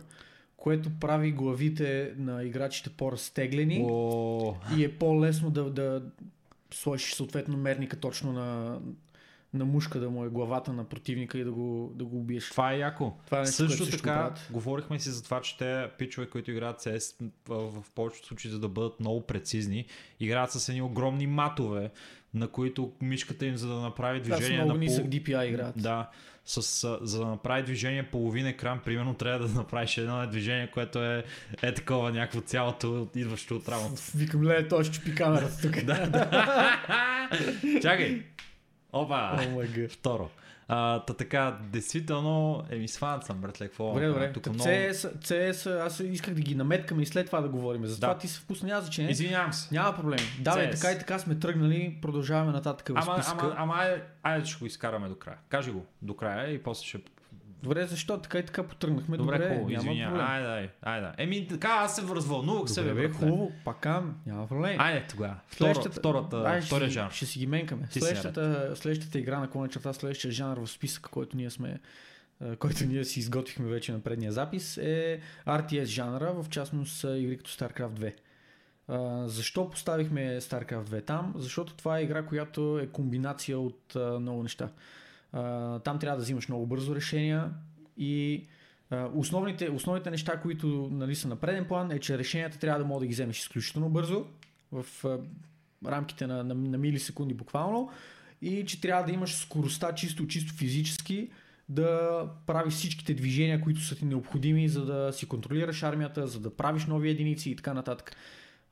Чисто APM механично, APM demanding, StarCraft е една от а, най-изискващите игри. Ако не е и най-изискващата. Не случайно StarCraft е игра, в която имаме а, нали, използване на термините макро и майкро, защото а, първо трябва да имаш стратегическа мисъл и нещо така, че да, да правиш сложни нали, преценки за напред в бъдещето и второ трябва да екзекютваш по време на самата битка, нали, за, да, за да си по-добър. Виждали сме и такива Да, докато неща. мислиш за бъдещето, трябва и да имаш поглед на това, което се случва в момента и съответно да действаш и по него, което е Това е супер доста, доста да. изискващо. Да. Добре, следващото, следващата игра, жанр в Следващия списък. жанр, който се съгласихме, че може би с RTS жанровете а, също така има най-сериозна амортизация. Малко под RTS жанровете е, е жанра на файтинг игрите. А, говорихме си за това, че а, колкото по-високо е в, а, е, нали, в класацията ни жанра, толкова по а, така зле се отразява на тялото, така да го наречеме. Да. И файтинг игрите са едни от а, тези, в които не само, че се изисква изключително много прецизност, но и му помрачителен механичен скил. Не само, че трябва да можеш нали, да имаш все пак а, тактическото и това а, отношение към играта, което ти позволява да излъжеш противника ти. Не само, че трябва да можеш да използваш и да знаеш кога и как се използват над 100 движения на всеки един персонаж, но и трябва да можеш да го направиш това нещо и да го, да го екзекутираш по време на битката, за да направиш това, за което реват. А и трябва да можеш човека. да имаш аналитичното мислене да предвидиш движението на, след, на опонента ти. Именно. Защото съответно там, както казахме по време на предния запис, има различни фрейм трапове, различни неща, в които мога Мгм. да се вкараш, да не мога да излезеш от тях и съответно това да ти загуби, да ти загуби матча и затова поставихме файтерите точно след StarCraft, буквално наравно с, с StarCraft, с RTS-а. Ще ми се за, да, понеже миналия път много яко си говорихме за StarCraft, а, а за CS аз казах, нали, Пича влиза в монитора директно, брат, той ще му трябва след две години едни е такива огромни очила, разбираш, и с а, 10 диоптер. А, това, което прави движение е си е някакво много тегаво, нали, което трябва нали, да мести мишката по целия пад което също натоварва много здраво и реално се случват така контузии и хората не могат да играят. Нали? Да, За StarCraft ти казваше миналия път, че Карпал доста... тунел синдрома, който е проблем с китките, там е много често срещан. Защо се получава това Ами, най-вече? Получава се, защото много, там контрол групите са много сериозно застъпени и е лесно контрол 1, контрол 2, контрол 3, нали, лесно достъпни са. Обаче, когато отидеш, примерно контрол 5, контрол 6 и, и просто трябва да си изкривяваш ръката по някакви абсолютно невменяеми начини, а и там движенията са ти изключително много. Там буквално това, което правиш е едва ли не нещо е такова, нали, Мгм. супер Не говорим за казвам, но- хоткиловете, които са някакви супер по цялата клавиатура. са, М, Това не е задължително на StarCraft 2 са доста по-близко в а, лявата част, нали? Не е като на Brood War едно Да. време, но а, примерно пробите там на Brood War се пускаха с P, което е буквално най-дясното копче от, от клавиатурата. И беше, беше малко скандално, нали? но механичното, механичното, механичната работа, която извършваш по време на една StarCraft игра е изключително интензивна. И въпреки, че игрите са между 5 и 15 минути образно казано, нали, съответно има и по-дълги, но средна продължителност между 5 и 15 минути да речем, А- са много натоварващи. А в файтинг игрите, освен нали, комотата, които са нали, последователност от а, а, бутони, които трябва да натиснеш, има едно специално движение, което е да кажем за а, се казва Wave Dash. Някои от персонажите го притежават това умение. За да го правиш това умение, буквално трябва да ти е разкачена китката, когато играеш с ръчка и да правиш нещо от сорта Това с устата, между другото, е най-ключовото, което трябва да правиш. Е така, братле, и Аз даже не ти, не ти виждам ръката, какво се случи, гледам само устата. Буквално летиш по екрана, братле, човек срещу тебе, който играе, не знае какво се случва в един момент си на другия край на нивото, в следващия момент правиш Electric Wing God Fist, братле, и направо Нали? го дигаш директно, обаче преди това ръката ти е правила. Буквално е скандален човек и от това също се получава много сериозен карпа. Да, То не е да. много, сериоз, много играчи, Кюданс така нататък, играчи файтинг игри просто имат сериозни проблеми с тая болест. И също така се да, налага понякога да се а, пенсионират по-рано. Макар, че хората с истинско сърце. Друго, между другото, говоряки за болести, друго нещо, което не споменахме е, че немалка част от а, геймерите имат и проблеми с кръста. От а, неправилно седене на неправилна позиция на седене на стола и от, разбира се, продължителното седене, седене на този стол, което нали, не е задължително тук да говорим за професионални играчи, но е също нещо, което трябва да споменем като, като някакъв фактор, който предният, предният запис, между другото, бяхме пропуснали. Да. А, отивайки надолу в списъка, следващата игра, следващия жанр, който наредихме, а, поред е вече доста по Casual. не, не демандинг от гледна точка на, на физическо натоварване върху тялото. Това са моба игрите, където там в общи линии да си доста, по, доста по-отпуснат, не е чак толкова важно нали, да в смисъл нямаш супер много движения, супер много кликане, не ти е свързано с контрол групи, не правиш вейв дашове. Съответно там скила, който се изисква е нали, доста по-различен. Там трябва да имаш много сериозно аналитично мислене, трябва да можеш, трябва, да си доста прецизен за различните скилшоти, които, които е необходимо да оцелваш, особено в игри като League of Legends, където едва ли не всичко ти е на скилшоти. И а, там друго нещо, което е доста, доста важно е предвиждането на играта в, в бъдеще и това да усещаш опонента ти по какъв начин се позиционира в тази дадена ситуация на картата. Механично не е чак толкова. Механично определено не е толкова натоварващо, така че това е една игра, която чисто потенциално а, играчите могат да издържат по-дълго от тази гледна точка. А, Друг е фактът, че там е доста често срещано играчите да се пенсионират на около 25-6 години. Поради, може би, другите фактори, които споменахме в началото на този сегмент, именно а, търсенето на, на по-голяма стабилност. Защото в момент, в който ти не мога да си гарантираш печалби по турнири, там заплатите не са нещо, на което човек може да разчита за дългосрочен план. Тоест ти не можеш да билднеш, да си направиш едно състояние на тия заплати и на 30 години да се пенсионираш и да не ти се налага никога повече да работиш. Така че идва един момент, в който със сигурност ще трябва да се преориентираш, ако нали, не си спечелил един-два International. Та, последните игри, които сложихме в, в нашия списък, последните два жанра, Мгм. са карт геймовете, в лицето на Hearthstone и така нататък. И другите Спортни спортни да, игри като FIFA, като NBA. NBA и прочие. Да. Които в общи линии приблизително горе-долу а, рейтнахме еднакво. WWE 2000. Това е един от най-големите и спортове. На здраве за него. На здраве за WWE, братле. Да. Но в общи линии тези игри са, особено Hearthstone, FIFA и, другите спортни симулатори, те са малко по-нагоре все пак в списъка от, от Hearthstone, защото все пак там нещата се случват в реално време, нали, всичко е бързичко, подавате си топката, трябва да пазиш от успи и така нататък. Докато в Hearthstone е много по-лежерно, там има някакви много конкретни ситуации, които ние споменахме, че те са такива изключения от правилото, в които ще ти трябва по-висок APM, за да мога да нацъкаш нещата и да направиш всичко, но като цяло играта е много лежерна игра, мога да играеш само с мишка или на телефона ти с един пръст, посочиш някакви работи и това е. Decision making не е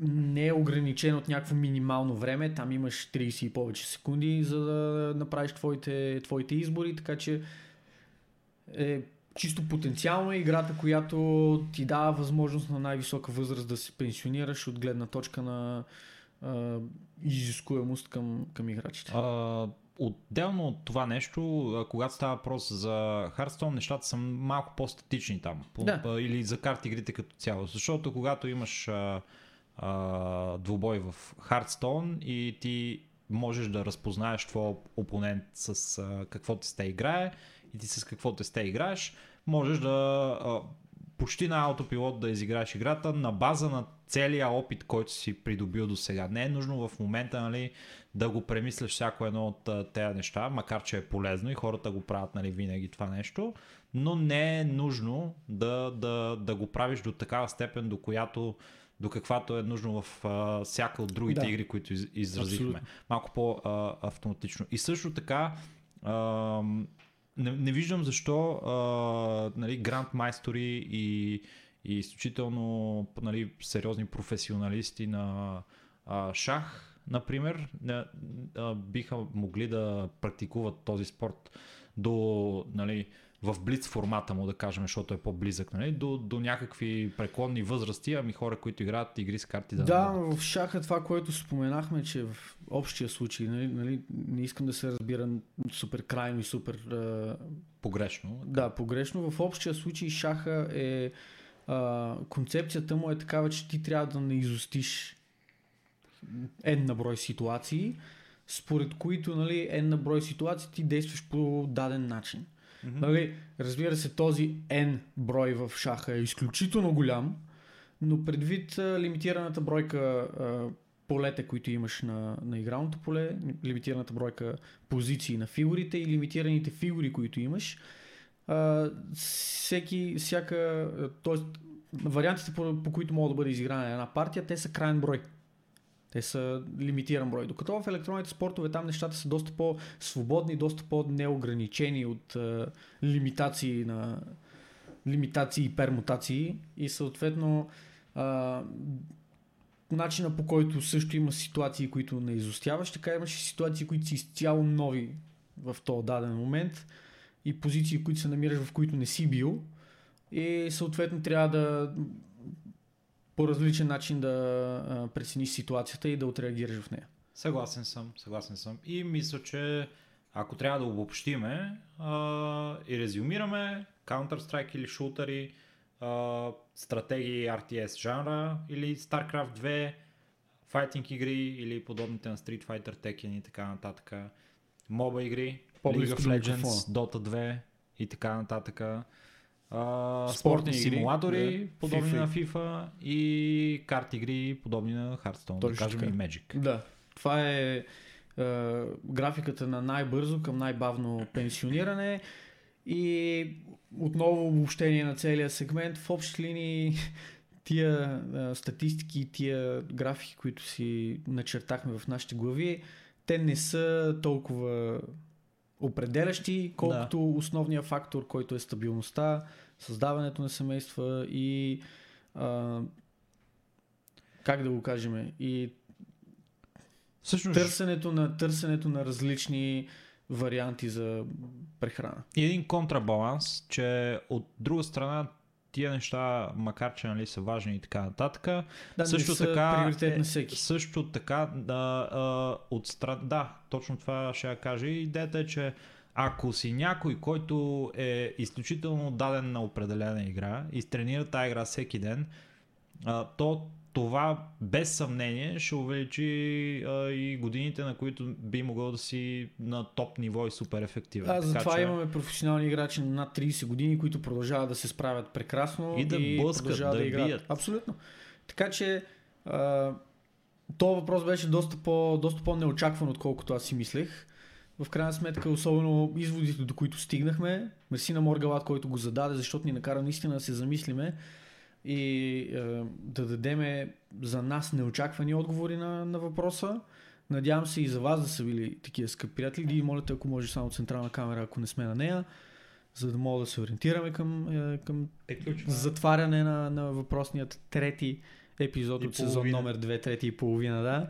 А, безкрайно много благодаря отново на всички, които се включиха в а, нашите предавания до сега, които зададаха своите въпроси за сегмента Огре Мафията. Каза, не е късно да го направите и вие. Поощряваме, подстрекаваме да го направите в, нашите, в нашия Дискорд канал, в нашите социални мрежи. Разбира се, ако не сте го направили вече, моля да се абонирате към нашия YouTube канал, да харесате нашата Facebook страница, защото това ни помага изключително много. Споделете с ваши приятели, кажете ако имате някаква обратна връзка, било то позитивна, било то негативна и ни помогнете да се развием, защото по този начин ще мога да предоставяме все по-добро и по-добро съдържание на вас. В крайна сметка не го правиме за нас си, правиме го за вас и колкото повече ни казвате какво искате, толкова повече ние ще може да ви го предоставяме. А от друга страна, ние сме супер готини и заслужаваме вашето а, посещение на нашия Дискорд и, а, И вашата Вашия- безрезервна подкрепа. и вашата, вашата а, суберица в а, YouTube и да ни харесате Facebook страницата, защото а, не може така. Да. Ние правиме хубаво предаване и трябва да имаме И да споделите с всички ваши приятели нашите видеа и подкасти. Абсолютно правилно, конкретно. Ако не го направите, ще ви пратиме Гедбоб. Ще ви пратиме егидеца, Ще ви пратиме гидеца. Ще ви който, пратиме... който ще ви бие на Magic. А, така. Това ще е... Представяш си, а, нали ги знаеш, че като кредитите, където... Таки- консултанти. дето като не си плащаш кредита и ти пращаш нали, някой да ти седи пред а, апартамента, примерно и какво става, събрали парите, сеш се. А, а ние сме такива... Ще А, пратиме егидеца. Какво става? Взели си, сабскрайбнали се към, към Огрекаст. Имаш ли нов бустер тук или пак трябва да бие? Егият седи е така с една карта само... А. Не, не, той, той ще седи по-скоро е така. ще, ги- ще, ще ви пратим... Това е... Това, като бугимен, ама за хора, които не са се сабскрайбнали за YouTube канала. Така че сабскрайбнете се сега, ако не сте го направили. И а, безкрайни благодарности за това нещо. Безкрайни благодарности на всички, които продължават да ни следят, на всички нови хора, които се присъединяват към нашата скромна общност. Безкрайно много значи вашата подкрепа за нас. Благодариме ви. Надявам се, че сте се забавлявали. Надяваме се, че това, което сме успели да подготвим за вас, ви е било по един или друг начин информативно, иновативно, забавно и предсказателно. Не знам защо го казах това, но звучи готино. А, доста, доста магично, доста магично. Защото И- пиратката тя е едно такова лошо предсказание, да. затваряй, затваряй. Затваряй. Благодарим на всички. Чао от нас. Това беше третия епизод от сезон номер 2. Ще си видим отново другата седмица в епизод номер 4, който се надявам да запишем само веднъж. Но времето ще покаже, така че чао, всичко най-хубаво. Чао.